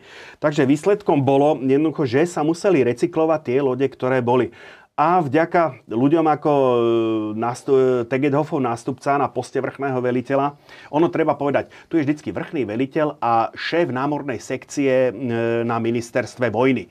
Naj, najpriaznivejší stav bol, keď tieto dve funkcie zastávala jedna osoba. V, tom, v tej chvíli ten človek mal nejakú možnosť niečo presadiť. A e, treba povedať, že Friedrich von Pöck sa toho teda zhostil, ako by som povedal, so zarputilosťou jemu vlastnou. A Rakúsko, keď už teda na tej, na tej uhorskej delegácii, keď už teda nebola ochotná uvoľniť peniaze pre výstavbu nových lodí, No tak akože predsa len ste súčasťou veľmoci, tak dajte peniaze aspoň na údržbu tých starých. A výsledkom bol skutočne unikátny program modernizácie lodí, ktorý sa nenajde v žiadnom inom námorníctve, kde lode sa vyslovene, keď sa loď išla modernizovať, vyšla sa vyslovene oholiť, akože zostal skutočne základný kýl. E, dokonca ešte aj párny stroj ostal ten istý, dal sa len nový párny kotol. Vieš, prečo nie párny stroj a prečo, nový, prečo, prečo kotol? Prečo? Párny stroj je drahší, to je jedna vec. A druhá vec, toto bolo zase to obdobie, keď sa obrovsky dokazoval, e, do, dosahoval práve ten pokrok v tom rozvoji, v, tej, v tých parametroch pary, ktorú ti vyrobí práve kotol. Takže prešlo sa od e, klasických valcových kotlov cez plamencové, po žiar, cez žiarotrúbkové, po viac e, ťahové kotly a tak. Takže dal sa obrovský výkonový nárast tej lode sa dal dosiahnuť Sice stroj ostal ten istý, alebo sa prípadne ako urobil nejaké úpravy, aby sa, aby sa z jednoexpanzného urobil dvojexpanzný a tak ďalej. Už ideme do technických detailov, ale ten základ bolo akože nové kotly, aby tá para mala vyššie parametre. Takže výsledkom bolo, že síce lode, ktoré si podržali svoje mená, mali, čo dosť často bol skutočne len základ, základ kýlu a lodný zvon zostal ten istý plus, e, plus e, e, nízkotlaká časť párneho stroja. Ešte aspoň urobilo sa také, že z tých pôvodných, tie pôvodné párne stroje sa ponehali ako nízkotlaká časť a dokúpil sa len, alebo do, dokonštruoval sa len, výsko, len ten vysokotlaký valec, tá prvá časť tej expanzie. A teraz, či veríš alebo nie, toto je ten istý Kaiser, akurát hovorím po zásadnej rekonštrukcii v roku 1874, ako tento Kaiser z roku 1858. To je práve ten prípad, kde jednoducho, čiže klasická drevená radová loď bola prestavaná na kazematovú, na kazematovú pancierovú loď. Skutočne ostal z neho základný kilový nosník a lodný zvon, to bolo všetko. A skús vysvetliť, čo sú to presne tie kazematy? Kazematy. To je ako... Spe... to sa používa aj pri Áno, to je práve to je z pevnostnej terminológie, kde jednoducho dielo môžeš mať buď v otáčavej veži, Uh-huh. Alebo jednoducho ako keby v hradbách. A keď vo chvíli, keď v tých hradbách vytvoríš taký výstupok, aby si si rozšíril a e, rozšíril palebné pole, to je práve tu vidíš, ako ona to, ten kanón môže strieľať v podstate v tomto, v takomto rozsahu. Uh-huh. Aj do boku, aj dopredu. Takisto. Takže 6 kanónov pokrie kompletne palebnú, palebnú, e, palebný sektor okolo lode. On totiž to nie, že by vtedy vežové lode neboli, však prvá loď na 1862 USS Monitor. Uh-huh. Problém bol v tom, že tá väža bola ťažká jednoducho proti tej konštrukcii lode. E, ostatne aj Monitor sám akože sa potopil e, doslova do písmena pár mesiacov po, víťaz, po úspešnej bitke v Hampton Roads pri oboplávaní misu Heteras. E, tá väža samozrejme skýtala obrovskú výhodu možnosti prenosu palby akože do ľubovoľného smeru, ale hovorím na druhej strane e, zásadne menila, menila ako vyváženie tej lode. Briti to dokonca riešili tak, že postavili dve takmer identické alebo veľmi podobné lode, Captain a Monarch, a experimentovali s e, umiestnením tých e, veží, či ísť jednoducho umiestniť ich nižšie, ale tým pádom obetovať výšku trupu, čož samo o sebe má e, zlý vplyv, ako najmä pri plavbe v rozbúrenom mori alebo ich umiestniť na, vyslovene na hlavnú palubu vyššie e, nad vodorisku, ale tým pádom ako zase nepriaznivo meníš parametre metacentrickej výšky, čo je parameter, ktorý priamo vplýva na stabilitu lode. No dopadlo to tak, že e, rok po dokončení 1961 alebo tak nejako, e, sa kapten potopil ako v búrke. Zrovna jednoducho došlo k zaliaťu tej spodnej paluby, na, ktorom, na tej nízkej paluby nad vodou, na ktor- ktorej boli, ktorej boli dve veže. Došlo prieniku tej dindy. Samozrejme, hľadali sa cesty. Toto je inak obdobie obrovského burlivého technického rozvoja tie lode akože niektoré... experimentovania. Experimentovania niektoré vyzerajú vyslovene ako obludárium tie lode, akože najmä Briti ako tí skúšali všetko možné. Je zaujímavé, že ten správny koncept Briti trafili už pomerne rýchlo v 1875. Dielstein, ale e, bol tam stále ten problém z toho, že báli sa jednoducho e, vytiahnuť tie veže ako do väčšej výšky, takže aj ten Dielstein síce je klasifikovaný ako e, no, plnohodnotná bitevná loď, ale ako aj pamätníci, akože, alebo teda dobové nové správy hovoria, že skôr sa tá loď hodila k pobrežnej, k pobrežnej obrane. A treba povedať, že zase od tej bitky pri Lise 1866 až po prvú bitku e, v Žltom mori 1894, e, to bola Japonsko-čínska vojna, dnes už zabudnutý konflikt, ktorá práve priniesla na to boisko ten britský koncept tej klasickej bitevnej lode, dva 30 cm kanóny vpredu, 20 cm kanóny vzadu, medzi nimi kanóny stredného delostradca, či už 15 alebo 19 cm. Toto je obdobie skutočne hľadania. Ako je to, e, paradoxne, žiadna nejaká veľká bitka sa v tomto období skutočne neodohrala. neodohrala. Je to tzv. éra politiky delových členov, kde to Británia dominovala zase e, tomu námorníctvu a jedn, kde jediný, kto občas ako dokázal ako ani nie, že postaviť sa tým Britom, ale skôr len tak ako urobiť nejaký kapríz, jakž tak Brit, jakž tak Francúzi občas, ale jednoducho až by som povedal, to, to, to boli tieto kazematové, potom boli lode z bar, barbetové. Hneď tu môžeme ukázať. E, Zase ďalšie slovo, ktoré Áno. si mali že je teda barbeta. Barbeta. Jednoducho, tá väža bola ťažká. Tak urobili tak, že urobili len lôžko pre ten kanón a ten kanón stal tam holý. Tu ho máš. Mm-hmm. Toto je prosím pekne loď eh, Kronprinz Erzherzog Rudolf, aj keď toto je konkrétne eh, Erzherzogin eh, Štefany. Sesterská loď bola trošičku kratšia. A vidíš, tie lode boli umiestnené vedľa seba vpredu a jedno, jedno bolo vzadu, teda pri tom, pri tom Rudolfovi. A vidíš, bolo to na takýchto otvorených platformách, ktoré sa volali barbety. Ono to experimentovanie si mohli dovoliť akože práve preto, lebo toto bolo obdobie, by som povedal, toho dlhého mieru, tie lode neprešli. Väčšina z tých lodí akože v živote ostrý, ostrú salvu na nepriateľskú loď nevystrelila. Paradoxne, tieto, aj táto loď sa dožila prvej svetovej vojny, fungovala, fungovala ako, ako pomocná už loď bez vlastného pohonu v Boke Kotorskej. Mimochodom veľmi elegantná loď, dva komíny, dva tie Áno. Smožiare, no. ten predok vidno, ten tarán, že ako sa spúšťa. Áno, hej, fakticky trupovo je to stále, by som povedal, ten aerokle, ten obrnenec a ten novým, tým novým prvkom je tu práve ako to, ten barbetový, ten barbetový kanón kanón dačo cez 30 cm. Ešte ako vidíš, ako nemá to ani plnohodnotný ešte ten záklzový systém, to ešte bolo na takom pantografe, ono sa to tak zasunulo, ako tak, tak vyšlo to dole, že v momente výstrelu sa v podstate menili parametry palby, takže ono akože trafiť s tým niečo bolo umenie. Ale toto už je, už, e, toto sa už nesie v nástupe nového e, vrchného veliteľa a šéfa námornej sekcie admirála Maximiliana Dablevského von Šternek. A tuto už doslova ten stav toho rakúsko námorníctva ako začal byť zúfalý, pretože Nechaj ma hádať, toto je fotka z e, Národného technického múzea v Prahe? Nie, to je z Herek Geschichtliche múzeum, z, teda z Vojenského mm-hmm. múzea v, vo Viedni. Dobre, prepáč, zase som ťa prerušil. Nič, nič, v pohode. No a v podstate Daublebský von Šternek e, dokázal si jednoducho presadiť predsa len trošičku viac peňazí, že jednoducho ten kronprinc e, Rudolf alebo kronprincezin Štefan jednoducho nebolo riešením tej situácie v danom momente. To už boli, dá sa povedať, e, zastaralé lode. A práve Daublebskému pol Šternek sa podarilo ako na konci 19. storočia presadiť výstavbu, dá sa povedať, prvého takého klasického dreadnoughtu pod Rakúsko, e, pred klasickej bitevnej lode. E, ale bolo to zase ako zase tie rakúske jadranské špecifika, to malo výtlak chabých 6, 6 tisíc tón. A tie kanóny na rozdiel od väčšiny sveta neboli 30 cm, 305 mm, ale 20, iba 24 cm. Ono potom ako, ako hneď, ako prišli modernejšie lode, tieto lode boli preradené ako pobrežnej ochrane. Nič menej, vďaka Daublebskému Forsternek mala, malo Rakúsko konečne na pomery Jadranu celkom slušnú divíziu, prvú jednu divíziu bitevných lodí. To bola práve táto trieda Monarch, e, boli to lode Monarch, Vín a Budapešť. Paradoxne, keď sa preniesieme do Prvej svetovej vojny, práve vďaka tomu svojmu veku, tej svojej, by som povedal, letitosti, toto boli najnasadzovanejšie, jedny z najnasadzovanejších lodí počas tých ťažkých lodí, počas Prvej svetovej vojny, lebo nebáli sa, velenie sa nebálo jej straty. Mm. Takže ako nebali sa ju riskovať. A v boxerskom povstaní vieš aj, že aké rakúske lode slúžili tam? Uh, ro, ro, na prelome áno, 19. Áno, áno, Kaiser Franz Josef.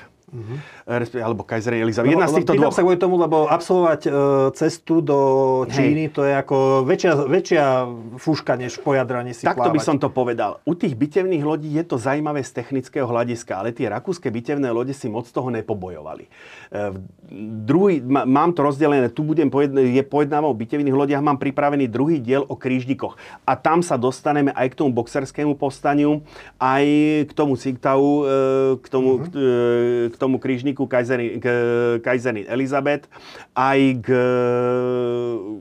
k krížniku Zenta a tak ďalej, respektíve k bitke, bitke naj, najväčšiemu vystúpeniu Rakúsko-Horského námorníctva počas prvej svetovej vojny k bitke v Otránskom prílive 15. mája 1917. Čiže to ešte nebude dnes... To Nie, to by, sme, to by sme tu boli, ako keď sme hovorili o Slovenskom národnom povstaní. No, to, by sme tu boli, to by sme tu boli 3 hodiny. Takže nastúpila, hovorím, táto trieda. E, po e, Daublebskému von Šternek prišiel e, veliteľ, vrchný veliteľ a šéf sekcie, námornej sekcie Hermann von Spaun, ktorý sa sústredoval práve na tie torpédové a krížniky, krížnikové lode, ale za jeho, za jeho vlády tiež, alebo za jeho pontifikátu tiež bola postavená nová séria bitevných lodí trieda Habsburg, Habsburg, Babenberg, Arpát. To, to je, toto je Babenberg. A e, trošičku, on to bol, oni boli väčší, ale trošičku ako keby to bol, toto bol taký krok dozadu, lebo e, kvôli e, Špaun presadzoval, by som povedal, veľké, veľk, masívne stredné delostrelectvo, že on má tie, tie kanóny stredného kalibru, myslím, že tu boli 15 cm.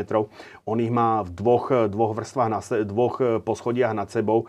Dokonca ono to došlo do toho, že cez pred prvou svetovou vojnou tieto kazematy museli byť zaslepené, lebo to zhoršovalo nautiku. Daňou za to bolo, že on tu má vpredu 2 24 cm kanóny, vzadu mal len jeden. Takže on dokonca ako keby z tohto pohľadu to bol trošičku ako, že oni, a treba povedať, aj cez tú prvú svetovú tie lode triedy Monarch boli ako ďaleko viacej nasadzovanejšie ako lode triedy Habsburg. Ale došlo, zase sa zišla silná trojka, ktorá akože dala tomu námorníctvu e, ďalší tý, taký ten vývojový impuls. E, už aj u nás, u nás známy arcivojvoda František Ferdinand, ktorý si uvedomoval potrebu to, e, silného námorníctva, pomocníka v tej, v tej vojensko-organizačnej sfére alebo oblasti našiel v admirálovi Rudolfovi, Rudolfovi Montecucolim. Možno ti hovorí niečo meno Raimondo Montecuccoli, to bol jeho pra, pradedo z druhej polovice 17. storočia. Nejaké tie vojny proti Turkom ešte, nie? A on všetko, ako všetkých tých koaličných vojen, všetkých tých vojen o dedice, to bol ako vrchný cisársky maršál. Uh-huh. No, takže on bol jeho potomkom. A zase, e, nešlo by to bez tej technickej stránky a tej sa ujal pražský rodák, e, e, inžinier Siegfried Popper. To nebol uh, príbuzný tých viedenských poperovcov, čo boli takí Neviem o tom. ako boháči a v tom industriálnom Hej. období. Respektíve, ani nie som si istý, či bol pražským, ale viem, že akože e, pražské, pražské e, veliteľstvo uh, malo, ako bolo, bolo jeho domovskou posádkou. Či bolo rodákom z Prahy. Áno, hej, a tak ďalej. Takže táto trojica, táto trojica naštartovala akože, kde sa, keď, sa, keď tú rolu toho, by som povedal, toho protektora z tých najvyšších miest zastal práve arcivojvoda František Ferdinand, ktorý si uvedomoval tú potrebu toho, toho silného rakúskeho námorníctva, tak nastala tak by som povedal, obrovský rozvoj mm, práve tým začiatkom e, toho 20. storočia a výsledkom toho bolo už, dá sa povedať, taká prvá, síce ešte stále s 24 cm kanónami, ale už s výtlakom akože cez 10 tisíc tón e, loď, e, lode, lode triedy Erzherzog, Erzherzog Ferdinand Max, Erzherzog Karl a Erzherzog Friedrich. No a e, toto bola ďalšia, cez prvú svetovú vojnu tieto lode tvorili tretiu eskadru, e, v boke Kotorskej a tak ďalej. Toto boli zase tie lode, ktoré si to velenie dokázalo oželieť, takže v týchto, tých všetkých týchto operácií sa zúčastňovali práve tie lode. A nie je to najsilnejšie, čo Rakúsko-Horsko v danom momente malo. Tu už došlo, e, bola postavená a to už vyslovene nieslo tú ruku, ako tu už, e, to, toto bol, dá sa povedať, e, e Poper prišiel práve pri tých rakúsko-uhorských rozpočtových obmedzeniach s tzv. dvojitým silovým dom, kde jednoducho ten priestor, ten rozmer, tú absorpčnú kapacitu toho lodného trupu e, chránili jeho vnútornou konštrukciou. Ono potom, keď prídeme neskôr k bitevným lodiam, k dreadnotom, Viribus Unitis, ono sa to ukázalo ako sporné, pretože dve z týchto lodí boli potopené cez prvú svetovú vojnu, ale ako e, lodiam triedy Radecký, e, tu konkrétne e, jej bola e, RZ Franz Ferdinand, tá, tá sa tak názvom trošičku odlišovala, bol z Ríni a Radecky. Takže toto bola táto trojica. A to je taká veľmi zvláštna e, trieda lodí, to je tzv. semidrenaut. E, bitka pri Cušime, by som povedal, ukázala práve ten smer v tom smerovaní toho námorného zbrojenia lodstva. Čiže 1905 Rusko-Japonská vojna. Rusko-Japonská vojna, bitka pri Cušime v máji e, kde jednoducho ukázalo potrebu, že tie stredné kanóny v tej bitke na otvorenom mori nie sú účinné. Takže ako viedlo to potom e, britského admirála Jacka Fishera, Jackieho Fishera ku konštrukcii lode Drenaut Uh-huh. To znamená tzv. all big gun, to znamená mm, všetko, celé ťažké delostrelectvo bolo prakticky akože e, stredné delostrelectvo bolo výrazne limitované a hlavné delostrelectvo bolo sústredené u tohoto drenautu do 5 dvojdelových veží e, 30,5 cm. No a samozrejme toto bola, to, to je, jak to nazvať, to bola atomová bomba svojej doby. Ako vo chvíli, keď, áno, vo chvíli, keď, keď bola postavená táto loď, tak jednoducho všetky tie klasické bitevné lode s tými 4 kanónmi 30,5 cm sa zrazu ukázali ako zastaralé.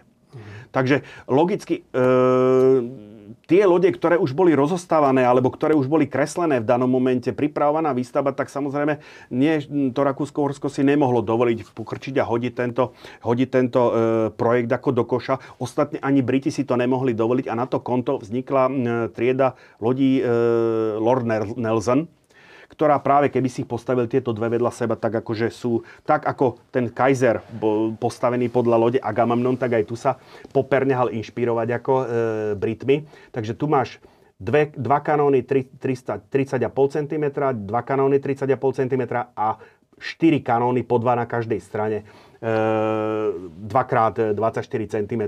Tento typ lode E, úprimne povedané, bolo okrem britskej a rakúsko námorníctva, myslím, že ešte Nemci niečo mali. E, bol veľmi, to bol taký prechodový typ medzi tým. Počkaj, môžem sa ťa spýtať na no. dve, dve črty tejto konštrukcie? Ano. Tak no. čo ma tu zaujali a čo ma pri lodiach tohto obdobia vždy zaujíma, toto ukazujem kúzorom, to sú vlastne, že držiaky na protitorpédové siete. siete. A teraz ano. toto mi vysvetlí, že ako sieť môže zadržať torpédo, ktoré smeruje k lodi. No to, ne, to, to boli sieť, ale s kovými okami. To, ne, to nebola, to ne, akože... rybárska to sieť. nebola rybárska sieť.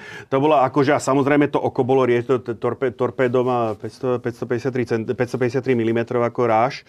Takže ako bol, tá sieť bola dimenzovaná na to, aby jednoducho to torpédo jednoducho dokázala zachytiť a udržať. Ale len keď bola loď ukotvená, či aj pri plavbe? Nie, len keď bola loď ukotvená. Tak ako pri plavbe bola ochranou tej lode jej rýchlosť. Dobre, a druhá vec, čo ma tu zaujalo, je, že tie delové veže ano. majú gulomety na vrch nie, to sú, to sú, to sú, nie, nie, nie, nie.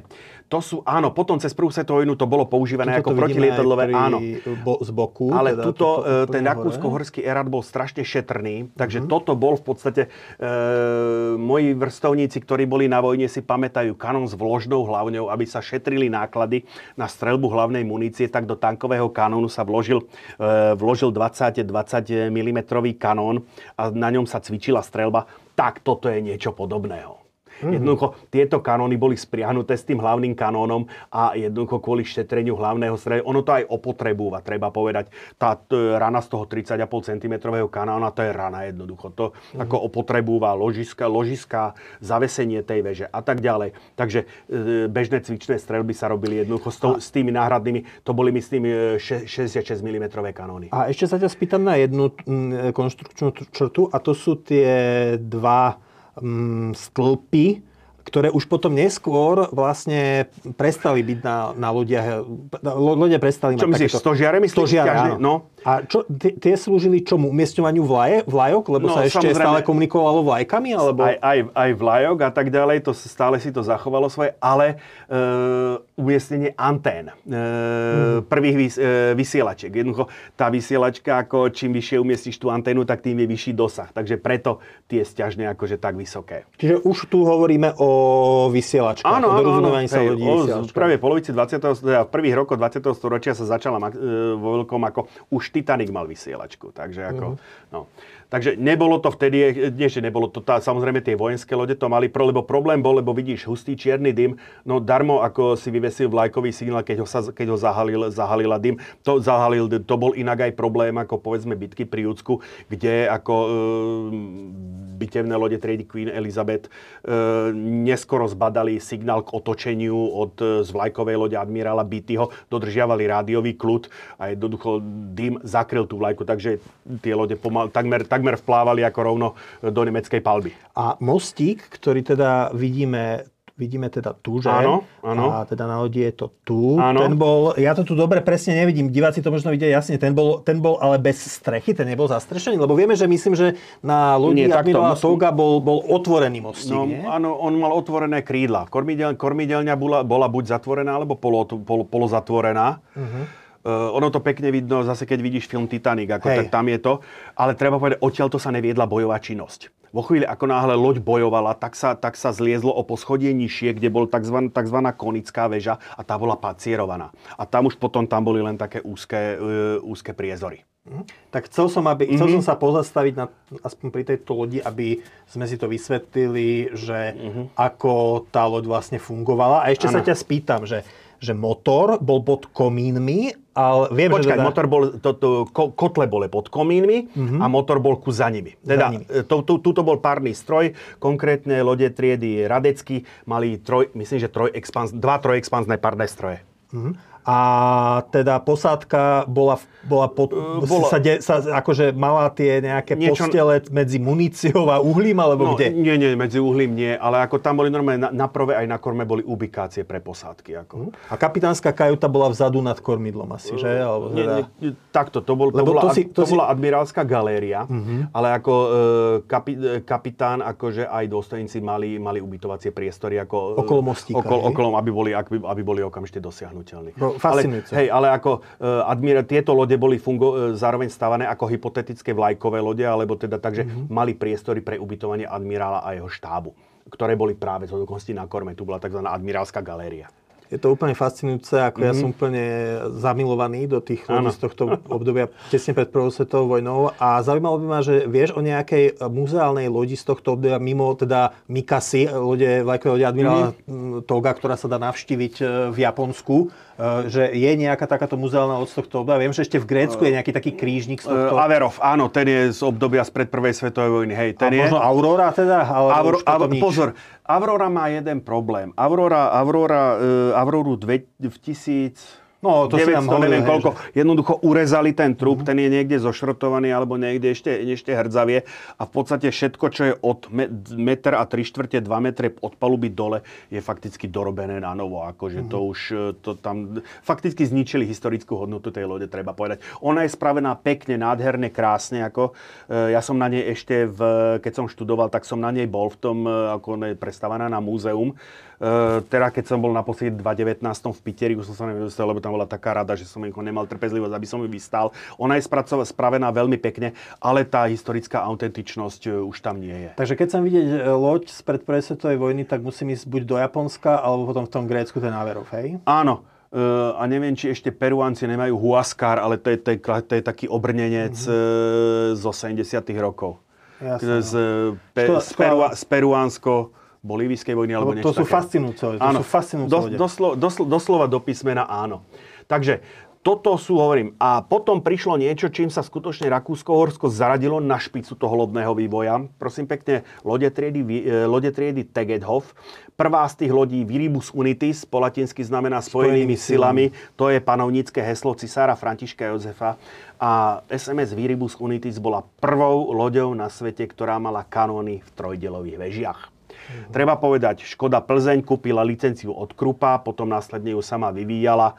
Takže e, zároveň plzenská Škodovka bola, by som povedal, e, firm, e, tým, kto presadzoval e, ocelové hlavne. Treba e, Rakúsko-Horská pozemná armáda veľmi dlho fungovala na tzv. kujnom bronze, ako, e, bolo to tak znakým zotrvačnosti, konzervativizmu. Ono to malo trošičku svoje rácio.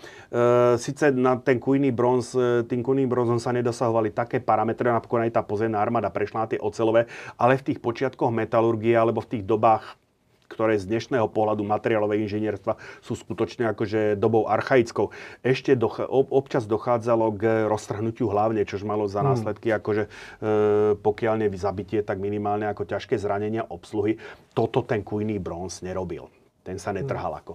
Takže ako on, ako, ale samozrejme ten Kudibros nikdy nebol schopný dosiahnuť tie, ten, také tie parametre ako ocelové. Hlavne treba povedať, že tí námorní veliteľi a rakúsko-horskí tí v tomto smere boli veľmi progresívni. Od začiatku sa forsírovali ako ocelové. Takže dvorným dodávateľom rakúskeho, námo, na, rakúsko-horského námorníctva, čo sa týka kanónov, boli práve, bola práve plzenská Škodovka. Mm. Takže 1912-13 postavená Viribus Unitis, boli, nasledovali po nej ešte práve Tegedov, ktorý dá meno celej triede, princ Eugen.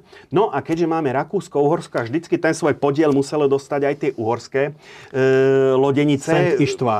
Saint Ištván. Svetý Štefan. Áno, presne tak. Loď, ktorá od začiatku bola stíhaná obrovskou smolou. E, jednak ako e, lodenice Gans Danubius v rieke, ako ktoré postavili, e, stavali krížniky, stavali výbornú triedu torpedoborcov Tatra, Tatra.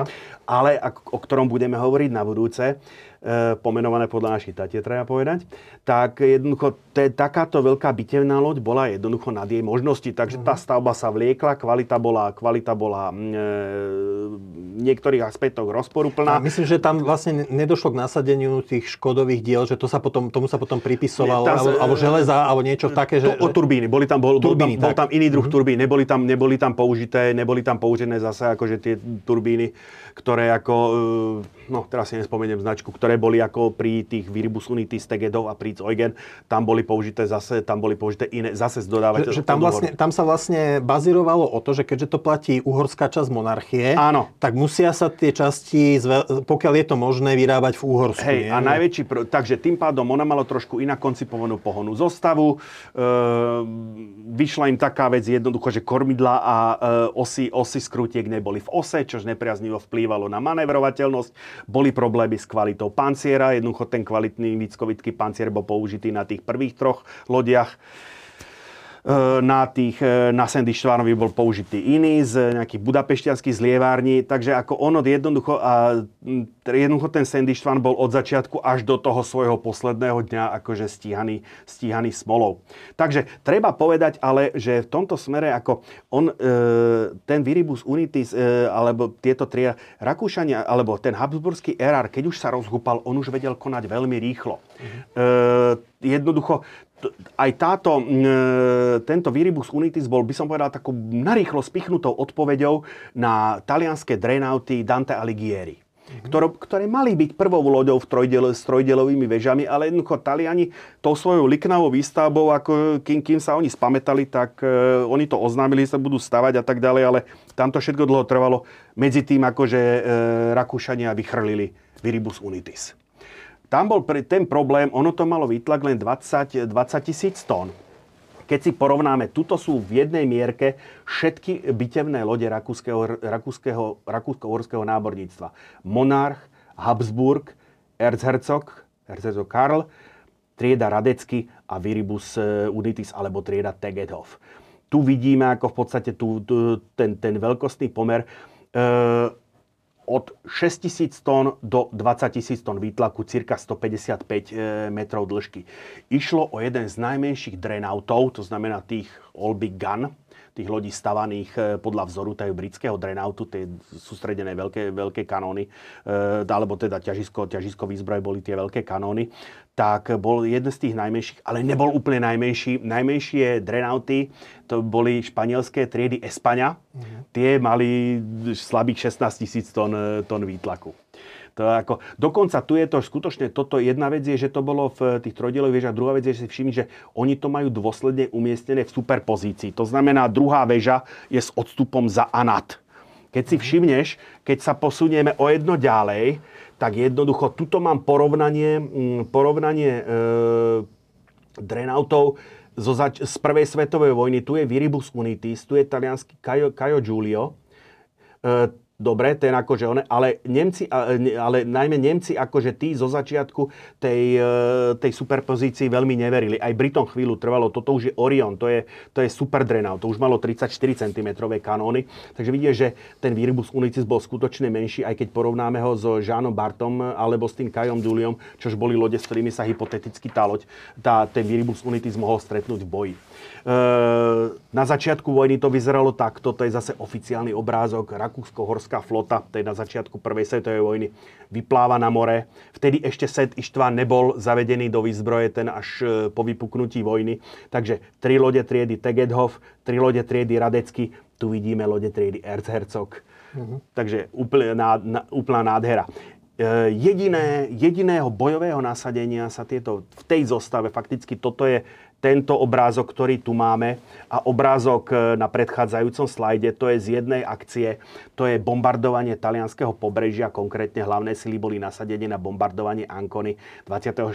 mája 1915. To je vlastne, keď Taliani vstúpili do Áno. vojny proti Rakúsko-Horsku a Nemecku. Áno, paradoxne tú iniciatívu si udržali Rakúšania bombardovaním, bombardovaním toho jadranského talianského pobrežia. Tu je veľmi, veľmi symbolický malý torpedoborec e, Šaršice, ktorému sa podaril skutočne ako ostrostrelec, ktorému sa podaril husársky kúsok v jednom z menších prístavov, kde jednoducho e, vplával, kormou vplával do oného, do plavebného kanála e, na vnútornú rejdu prístavu tými svojimi e, 6,6 cm kanónikmi, ako rozstrieľal, čo rozstrieľať mohol a zase upláchol na more. Ja by som doplnil, že vlastne m, mm, zase vždy, keď sa bavíme o prvej svetovej vojne na Jadrane, tak spomeniem e, tie, tú poviedkovú tvorbu Tidaje Gašpara, ktorý ano. neskôršieho teda šéf propagandy propagandistu slovenského štátu, ale ktorý bol v medzivojnovom období spisovateľ a slúžil v rakúsko-horskom námorníctve. A jedna jeho poviedka je práve, sa odohráva na pozadí toho rakúsko-horského námorného útoku na Ankonu. Mm-hmm. A je to teda taký príbeh e, nejakého takého slovenského námorníka, ktorého tam troška šikanujú. A v jednej chvíli proste v ňom ten pohár prekypí a tam Áno. Vybije tam všetky. Neviem, či si to pamätáš. Čítal si to? Pamätám, čítal som to, ale úprimne ono je to viacej o tom myšlienkovom svete toho námorníka, ako o tom rakúsko-horskom hey, námorníctve. No jasné, tak hey. je to samozrejme ano. literatúra, ale akože je to, spomínam to vždy za to, že, že je to navzdory kontroverznosti autora, Áno. tak je to veľmi taký ojediné, ojedinelý zjav slovenskej mm. literatúry, Hej. kedy slovenský autor proste píše o svojich zážitkoch e, námorníka. No, v roku prvú svetovú vojnu, do prvej svetovej vojny viedol rakúsko námorníctvo veľkoadmirál Anton Haus, e, ktorý, ktorý ako vyslovene ako zaujal takú tú z hľadiska použitia tých hlavných, toho, toho ťažiska, tých bitevných lodí, tak by som povedal e, pasívnu, pasívnu rolu, ako a e, rakúske horské lodstvo naplňalo to, čomu britská námorná stratégia hovorí fleet in being, to znamená zmysel, zmysel existencie flotily je jej bytie. Fakticky fungu- do značnej miery je to trošičku podobné, ako takto fungovali viaceré námorníctva, len ako e, ono, aj keď vidíme, cez prvú sa odohrala fakticky jediná veľká bitka a to je bitka, bitka pri Judsku. Ako skutočne aj to, to, to cisárske námorníctvo, teraz no, hovorím... to by som s tebou nesúhlasil. Bitka o, pri Falklandoch, bitka pri z hľadiska, z hľadiska, z hľadiska by som povedal, z hľadiska bitka pri Koroneli uh, a, a bitka pri Falklandoch, z hľadiska by som povedal síly všetkých tých námorníctv bola, bola by som povedal taká periférna. Taká tá bitka skutočne v tom Nelsonovskom štýle bola iba skutočne táto jedna. Nemôžeš ani zrovnávať, ako povedzme, odmyslí si lietadlové lode. Mm-hmm. Ani nemôžeš zrovnávať porovnávať, čo sa dialo e, na tom mori počas prvej a druhej svetovej vojny, kde vyslovene tá, tá prvá svetová vojna bola z tohto hľadiska strašne opatrná. Tam skutočne došlo k jednému jedinému vyplávaniu hlavných mm. loďstiev proti sebe. To bolo Hej. práve na začiatku mája 1916. Áno, a druhá vec je, že vlastne oni, e, alebo jú, obidve námorníctva, na aj Briti, júna. aj Nemci si slubovali od toho, Áno. že vybudujú rozhodujúcu bitku, tu, ten Trafalgar 20. Hej. storočia ale vždy to skončilo doba bola, hej, doba už bola iná. Takže v podstate House hral len túto hru, ktorú, ako hral, ktorú sa pokúšali hrať všetci. E, situácia sa zmenila e, po e, zlomom bola Boka Kotorská, postane Boke Kotorskej, február 1918. Mm-hmm. To už treba povedať, že House bol po smrti nezomrel, nezomrel v boji, zomrel na zápal plúc, lebo pri ceste ehm, z Viedne do Puli e, zaspal pri otvorenom okne. Hm. A dostal zápal plúc. Na pozícii vrchného veliteľa ho striedal admirál, admirál, e, viceadmirál e, Maximilian Niegovan, hm. chorvátske meno. No ale on mal tú smolu, že v pár mesiacov po jeho nástupe vypuklo to povstanie v Boke Kotorskej. Medzi tým v novembri 1916 skonal eh, František Jozef I. Nastúpil, nastúpil eh, Karol štvrtý prvý, podľa toho, či ako berieme ako horského kráľa alebo rakúskeho cisára, zvaný tiež Karol posledný.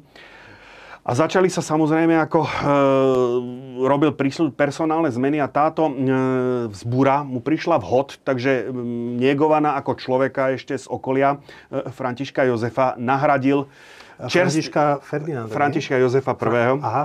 Hej, nahradil, nahradil mladým, relatívne mladým, veľmi ambice, čerstvým hrdinom bitky v Otranskom prílive e, a čerstvo povýšeným ako kontradmirálom e, Mikula, e, Naďbáň aj Horty Mikloš. Tak, Mikulášom, Miklošom Hortym z Naďbáne. Takže a Horty sa rozhodol hneď, že zopakuje svoj úspech e, z mája 1917 kedy sa mu podarilo s eskadrou ľahkých krížnikov, o čom budeme hovoriť v tom druhom dieli krížnikovom, e, narušiť uzáveru v Otranskom prielive. To bola vlastne blokáda to Britov, bola... Francúzov, aby Rakúšania nemohli vplávať do Rakúšania mora. a Nemci, ako, lebo na, na Jadrane bola, e, ope, Jadrnu operovali aj nemecké ponorky, mm. dosť často pod rakúskou horskou vlajkou, treba povedať. Mm. Takže ako tá Totranská uzavera bola uzavretá, dokonca tam plávali lodi, ktoré ťahali také tie ťažké protiponorkové siete, za sebou vytvárali takú baráž.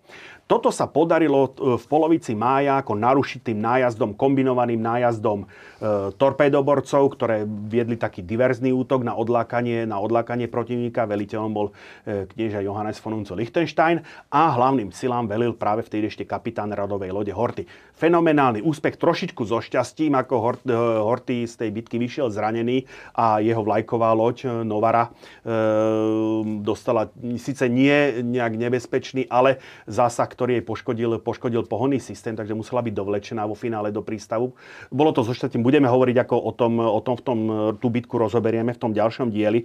No ale nič menej, napriek tomu teda, že Horty bol v podstate tiež človekom Františka Jozefa, bol jeho bývalým e, pobočníkom, tak e, e, ho to vynieslo na post, na post e, veliteľa rakúsko-horského námorníctva. A teraz v literatúre sa môže, môžeme dočítať, koľko, koľko starš, služobne starších dôstojníkov admirálov pritom preskočil, že aby mohol byť menovaný, tak musel byť čerstvo predtým povýšený z kapitána radovej lode na kontraadmirála. Uh-huh. Bol ako brutálne najmladší ako v tejto funkcii. No a Horty začal hneď plánovať ďaleko ambicioznejší nájazd na túto Otranskú prielivu už za použitím bitevných lodí, aj tej, tých lodí triedy Tegedhof, alebo teda tých, tých skutočne tých hlavných síl, a to už sa týkalo aj Sendištvánu, ktorý už bol medzi tým v službe. Ale Rakúsko-Horské námorníctvo tu doplatilo na tú svoju trošičku, nie trošičku, nevyváženosť práve konec koncov ten úpor, ten tlak na tie bitevné lode, ktorí väčšinu vojny aj tak stáli na kotvách v prístavoch, sa ukázal kontraproduktívny v tom, že e, na Rukoskovské námorníctvo malo zúfalý nedostatok ľahkých sprievodných plavidiel, najmä moderných torpédoborcov. Takže potom ich rolu museli zastávať e, menšie, slabšie torpédovky a ono sa to ukázalo fatálne práve pri v júni 1918, keď sa sústreďovali jednoducho sily k, tému, k tej ďalšej, k tomu ďalšiemu veľkému nájazdu na, na Otranskú prielivu, na Otranský prieliv, kde e, v tie drenauty e, Viribus Unitis a Prinz Eugen e, plávali spol v jednej eskadre a druhá eskadra, ktorá pozostávala zo Saint Ištvánu a Tegedhofu, myslím, že, alebo teda, no, no, skrátka, myslím, že Tegedhofu. Tak jednoducho podarilo sa vtedy poručíkovi tu už v uniforme talianského viceadmirála takýmto člníkom dva takéto člny prenikli, torpédové člny triedy, triedy alebo typu MAS, prenikli jednoducho do ich blízkosti a veľkú bitevnú 20 tisícovú loď jednoducho dve torpéda potopili mi troška pripomína uh, minulá či predminulá relácia úspechy uh, ukrajinských dronov proti ruským lodiam uh, Áno, uh, tá paralela sa tam ponúka. Dokonca ono to bolo tak, že oni si ani nezaregistrovali ten torpédový, oni si mysleli, že Send Ištva narazil na mínu. Uh-huh. A e, inak zábery z potopenia, ako sa Áno, ten Sent ako sa nakláňa. Hej, hej, lebo, hej, lebo na palube zábery. tej druhej bitevnej lode, toho druhého drenátu bol Egon Erwin Kiš uh-huh. a bol, mal kameru. Takže ten... Máme pražský novinár. Áno, nemeckého pôvodu. Takže on ako jednoducho, jak sa, tá, jak sa ten sandwich vám prevrhne a potom ľudia behajú po jeho dne, takže on to in natura jednoducho natočil. To sú ako o zábery, z ktorých stále tie behá mraz po chrbte. Hej, tie teda. zábery v takých alebo onak štilizovaných podobách sa objavujú v mnohých dokumentoch, v mnohých, e, často scéna z druhej svetovej vojny a dajú tam práve tento záber. Ako, takže ako samozrejme čo sa, kto sa zaujíma o to námorné deň, tak to rozozná. Ako, sú také dva zábery. Výbuch lode Berham, to je číslovne z druhej svetovej vojny, to je skutočne spektakulárna explózia bitevnej lode triedy Queen Elizabeth, ktorá sa prevrhla v stredo, e, stredozemnom mori e, pri strete s talianským námorníctvom. A potom druhý taký častý záber je práve tento, tento Saint Ištván, e, ako sa post, nakláňa, ako sa postupne prevrhne. Tam práve nezapracoval ten systém e, toho dvojitého zosilneného dna. E, na to, aby to fungovalo proti torpédu a proti, najmä proti torpédu sa vypo, bol neskôr ako vypočítané, že ten rozostup by musel byť 2 metre alebo najlepšie 2,2 metra minimálne. Vzhľadom k tomu, že jednoducho ten poper bol tlačený tými rozpočtovými obmedzeniami, skutočne staval tie lode maximálne kompaktné, tak ten rozostup u týchto drenautov e, Viribus Unitis alebo triedy Tegedov bol slabých 1,8 metra. Jednu, ono to držalo, ono sa ukázalo, e, myslím, že z Rini, alebo ktorý narazil na mínu a ono to zadržalo jednoducho, akože tu explodovalo, lebo tieto vnútorné dno bolo zosilnené. On si myslel, že to tým nahradí, lenže naopak vo chvíli, ako náhle tam buchli dve torpéda, došlo k prerazeniu aj toho vnútorného dna a v tom momente akože tá, ten, ten zánik tej lode bol neodvratný. A tým pádom skončila, skončil aj ten pokus o útok na tú blokádu Bol, bol koniec, to bol, to, bol, to bol šok. Ja sa vôbec divím, že Horty to prežil vo funkcii. Uh-huh. Akože, ale preži, akože bol, Horty je posledným veliteľom ako rakúskeho námorníctva. E, Sice bola to obrovská blamáž, bola to hamba, keď sa najmä vyjasnilo, že on tohoto potopil torpédový čln. A nebolo, priznám sa, e, tragédii nebol koniec ešte pretože k ďalšej tragédii došlo v noci z 31. októbra na 1. novembra. To už Rakúsko-Uhorské námorníctvo de jure neexistovalo. E, Horty od, ako z nariadenia alebo z dekretu cisára Karla Karola. Horty odovzdal e, námorníctvo, rakúskovské námorníctvo tomuto mužovi, Janko, Jankovi Vukovičovi Podkapelskému, Ano. ktorý ako e, bol jeden deň, alebo necelý jeden deň bol vrchným veliteľom e, námorníctva e, Spojeného kráľovstva chrbov, e, Srbov, Chorvátov, Chrbov, Sorvátov a Slovincov. Symbolicky bol Viribus Unitis, bol premenovaný, myslím, že to je druhá loď táto v poradí, to je základňa v Pule, tento horný Aha. snímok. Bol premenovaný na Jugoslávia, Mm-hmm. No v noc 31. Na pr- oktobra na 1. novembra do Talian, do prístavu prenikli talianskí muži, talianskí žabí muži Áno. a umiestnili pod, pod obchodnú loď vín a pod bitevnú loď práve pod Viribus Unitis umiestnili ako nálože. Ja len dodám, že opäť, už som to tu viackrát spomínal, že opäť e, ďalšia poviedka Tidaje Gašpara je presne o tomto incidente. Áno. No e, takto, oni hliadky, ja som si počiatku myslel, že ako, že Chorváti zrejme už ako oslavovali koniec vojny a tak ďalej. Není to pravda, ja som zistil, e, keď som si to hlbšie naštudoval, tak normálne držali sa hliadky služba a ta, oni tých Talianov zajali dokonca. Áno, viem, oni boli na palube, ale mlčali. Nemlč... Alebo, alebo potom oni, až veľmi neskoro im dali vedieť. Oni povedali, nie? oni priznali, že o pol siedmej to buchne. Janko Vukovič Podkapelský dal evakuovať loď. Prešlo pol siedmej, nič sa nedialo. Prešlo pár minút, nič Áno, sa nedialo. to bolo ono, hej, hej. O 6.40 Janko Vukovič Podkapelský hovorí, to je blaf, ideme naspäť na palubu. 6.45 to buchlo. Hej. Ostalo tam 600 ľudí v čítane admirála Podkapelského. Hej. Takže ja sa ešte jednou vetou sa vrátim k tomu Ricovi, lebo on bol skutočne ako veľkým národným hrdinom. Jemu sa totiž to podarilo pár mesiacov pred Sed Ištvanom potopiť e, tú malú byt, bitevnú loď Vín. Uh-huh. Takže toto bol jeho druhý a toto bol skutočne fenomenálny úspech. Takže ako on bol, hovorím...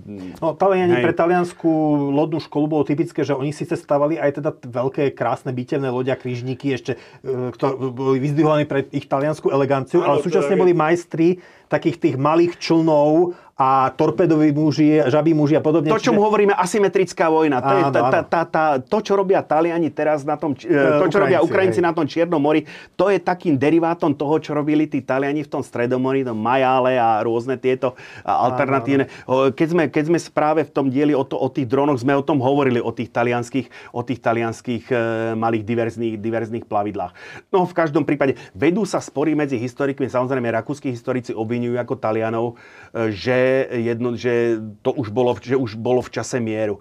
Ale treba povedať, e, formálne mier bol podpísaný medzi Rakúskorskom a Talianskom, bol podpísaný až o 3 dní neskôr vo Via Giusti e, a z hodokosti e, za námorníctvo bol účastný toho podpisu už tu spomínaný knieža Johannes von Unzu Liechtenstein. Ja, tam sa ešte uvažovalo, že vlastne Taliani to potopili, že preto, aby, lebo vedeli, že tie lode pripadnú vlastne novovzniknutému juhoslovanskému štátu a nechceli ja myslím, mať že... veľkú konkurenčnú námornú mocnosť na Jadrane. Ja myslím, že to už je, ja myslím, že to už je post racionalizácia, post factum. Že podľa teba len Taliani videli proste, že je tu veľká loď, tak potom. Na tom hej. operačnej úrovni, e, na velení tých žabých mužov, podľa mňa nikto netušil, čo sa deje v Rakúsku, Horsku. Jednoducho mali nepriateľa, išli od, ako hovorím, de jure bol stále vojnový stav, ten mier bol podpísaný až 3. 3. 3. novembra. Notabene, aj tak tie veľké, na tie veľké lode položila ruku e, na celé námornictvo položila ruku spojenecká komisia a tie lode boli jednoducho rozdané, rozdané veľmociam.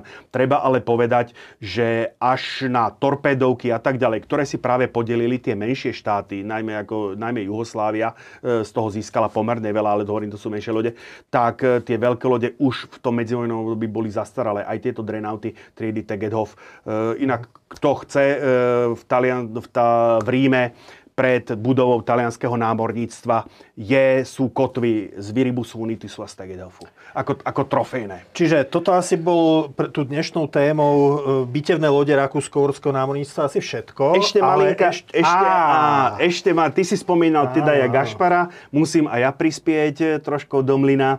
E, kapitán, síce kapitán obchodnej plavby slúžil na minolovkách v ústí Dunaja cez vojnu, e, detojanský rodák Julius Juraj Turzo. Áno, je, v knižnici knižniciach nájdete vlastne knihu jeho spomienok, väčšinou na obchodnú, obchodnú námornú službu pred prvou svetovou vojnou. medzi vojnami bol potom šéfom Bratislavského kapitánátu mm-hmm. e, za prvej republiky. Tak, za prvej republiky. A e, na Slovensku veľmi málo známy, jeden z mála, ale prakticky jediný asi známy slovenský ponorkár. On je teda, on je to na polovicu Slovák, otec Vídeňák, e, matka Záhoráčka, Zdenko Knetken. E, na Slovensku, aj keď si ho človek chce hľadať, musí hľadať na polskej Wikipédii alebo na polských stránkach, lebo on po e, rozpade Rakúska Uhorska odišiel, sa stal kapitánom polskej zaoceánskej plavby. Mm-hmm. Takže tam aj to, čo má na hlave, je prosím pekne ako polská námornícka čapica. Mo- možno len za zmienku stojí, máme veľa českých divákov, že Česi mali aj viacero tých ponorkových kapitánov. Myslím, že aj taká kniha, že Ru- Rudolf Zingule, Áno. kapitán Holuba, podobne, akože tam, ako samozrejme už nehovorím teraz o národnosti, hovoríme skôr o, o pôvode. Zingule bol brdenský, brdenský Nemec, mám taký pocit.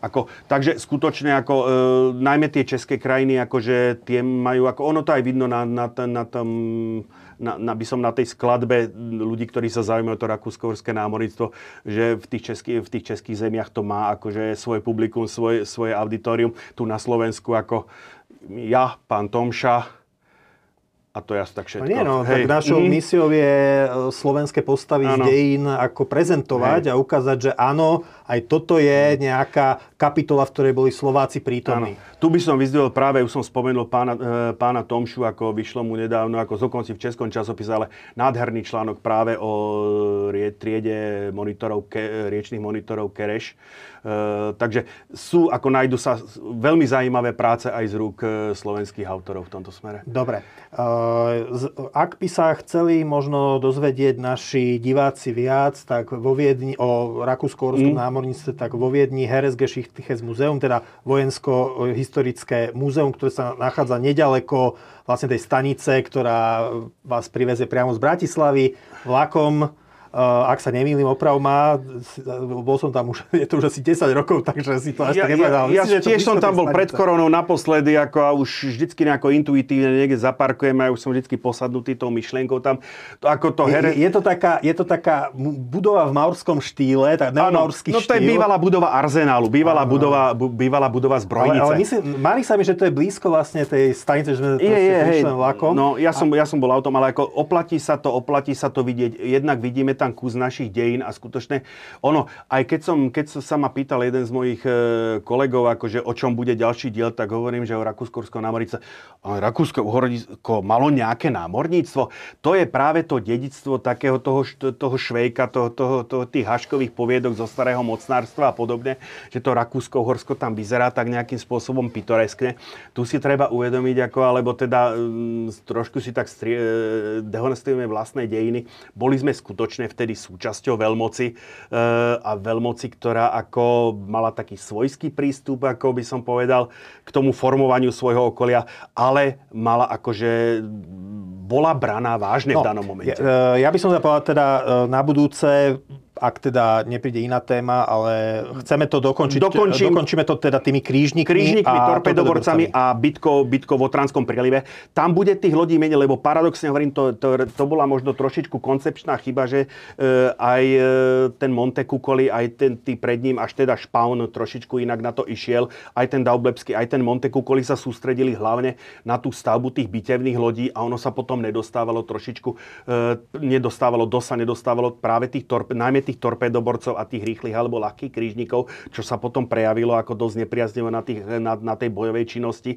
Ale ako e, budeme sa hlavne, ten druhý diel už bude zaujímavejší trošičku na operácii, lebo budeme sa baviť ako o potopení krížnika Zenta, o aktivitách e, tých ľahkých rýchlych krížnikov triedy Novara. A, a najmä... samozrejme torpedoborce Tatra. Torpe, to, torpedoborce Tatra, hovorím, e, Balaton, Čepel, Lika a Triglav.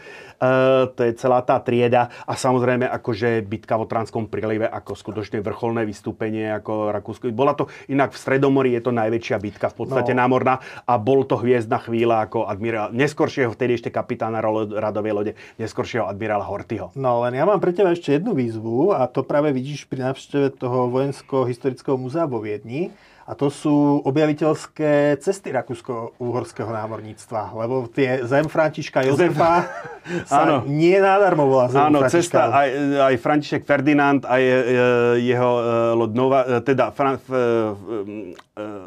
áno, fregata Novara, na nej sa plavila tak ďalej. No. no a ja som mal, lebo my, mm. ja to neviem, či to môžem prezradiť takto divákom, však snad sa nenahnevajú, že vlastne my sme sa pred rokmi zoznámili práve na tejto téme, keď som rešeršoval áno. o téme Slovákov v Rakúskorskom námorníctve. Potom som niečo som napísal pri tom výročí mm-hmm. vypuknutia vojny v roku 2014 No a e, teda mňa, doteraz ma to fascinovalo, lebo to, ako naši vojenskí historici toto nemajú vyskúmané, lebo stále skúmajú povstanie a neviem čo, ale napríklad mňa by fascinovalo, že vidieť zoznam no, posádky na tej polárnej plavbe, tej lodi, myslím, že Novara bola na tej Áno, Novara, plavbi. hej, presne tak. No. A zaujímavé ma, či tam bola, neboli nejakí naši krajania. to bola taká, síce formálne, formálne ona bola vojenská, ale fakticky to bola výskumná loď Rakúska, no. ktorá jednak, hovorím, bola použitá k týmto polárnym objavom, jednak ako absolvoval na svoju časť svojej cesty okolo sveta e, následník, následník trónu. E, takže aj tu je skutočne akože čo, po čom pátrať. A ešte, ešte je tu taká vec e, s, s Martinom Hanusom, šéf-redaktorom sme mm-hmm. raz mali takú, že, že keby sme teda nemali čo na práci a to nám nehrozí v tomto povolaní.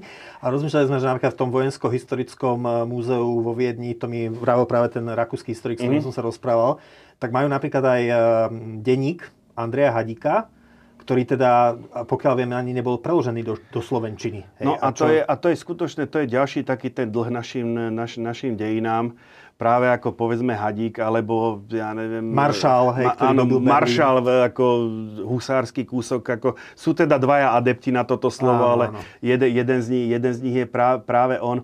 Zrovna v tom Heres Geschichtliche muzeum je jeho nádherný portrét. Mhm. A takže, v Budapešti je na Budinskom hrade vlastne, áno, jazdecká. presne tak. Takže ako, a, síce má, mali, máme, mali sme, alebo máme vojenskú akadémiu, ktorá nesie jeho meno, ale úprimne... Mali sme, asi, mali sme už, neviem, nie som sám si istý, ale jedno jednoducho ako inak ako širšej verejnosti meno tohoto človeka je ako prakticky neznáme. Andra, Andrej Hadík z Futaku. Tak, tak. Dobre, takže máme témy aj do budúcnosti, tak ja ťa mm-hmm. vyzývam, že pomenovať sa možno aj tým objaviteľským plavbám, lebo je to dôležitá hej. súčasť námornej histórie vôbec ako takej. Takže, Andrej, ja ti ďakujem, je to aj pre mňa nesmierne vzrušujúca, krásna téma. Je to krásna téma, Ďakujem aj vám, milí diváci, že ste nás dnes pozerali. Dúfam, že si nás zapnete aj na budúce pri ďalšom, ďalšej našej videorelácii s Andrejom Žiarovským. Pekný deň a dovidenia. Všetko dobré, pekný deň prajem.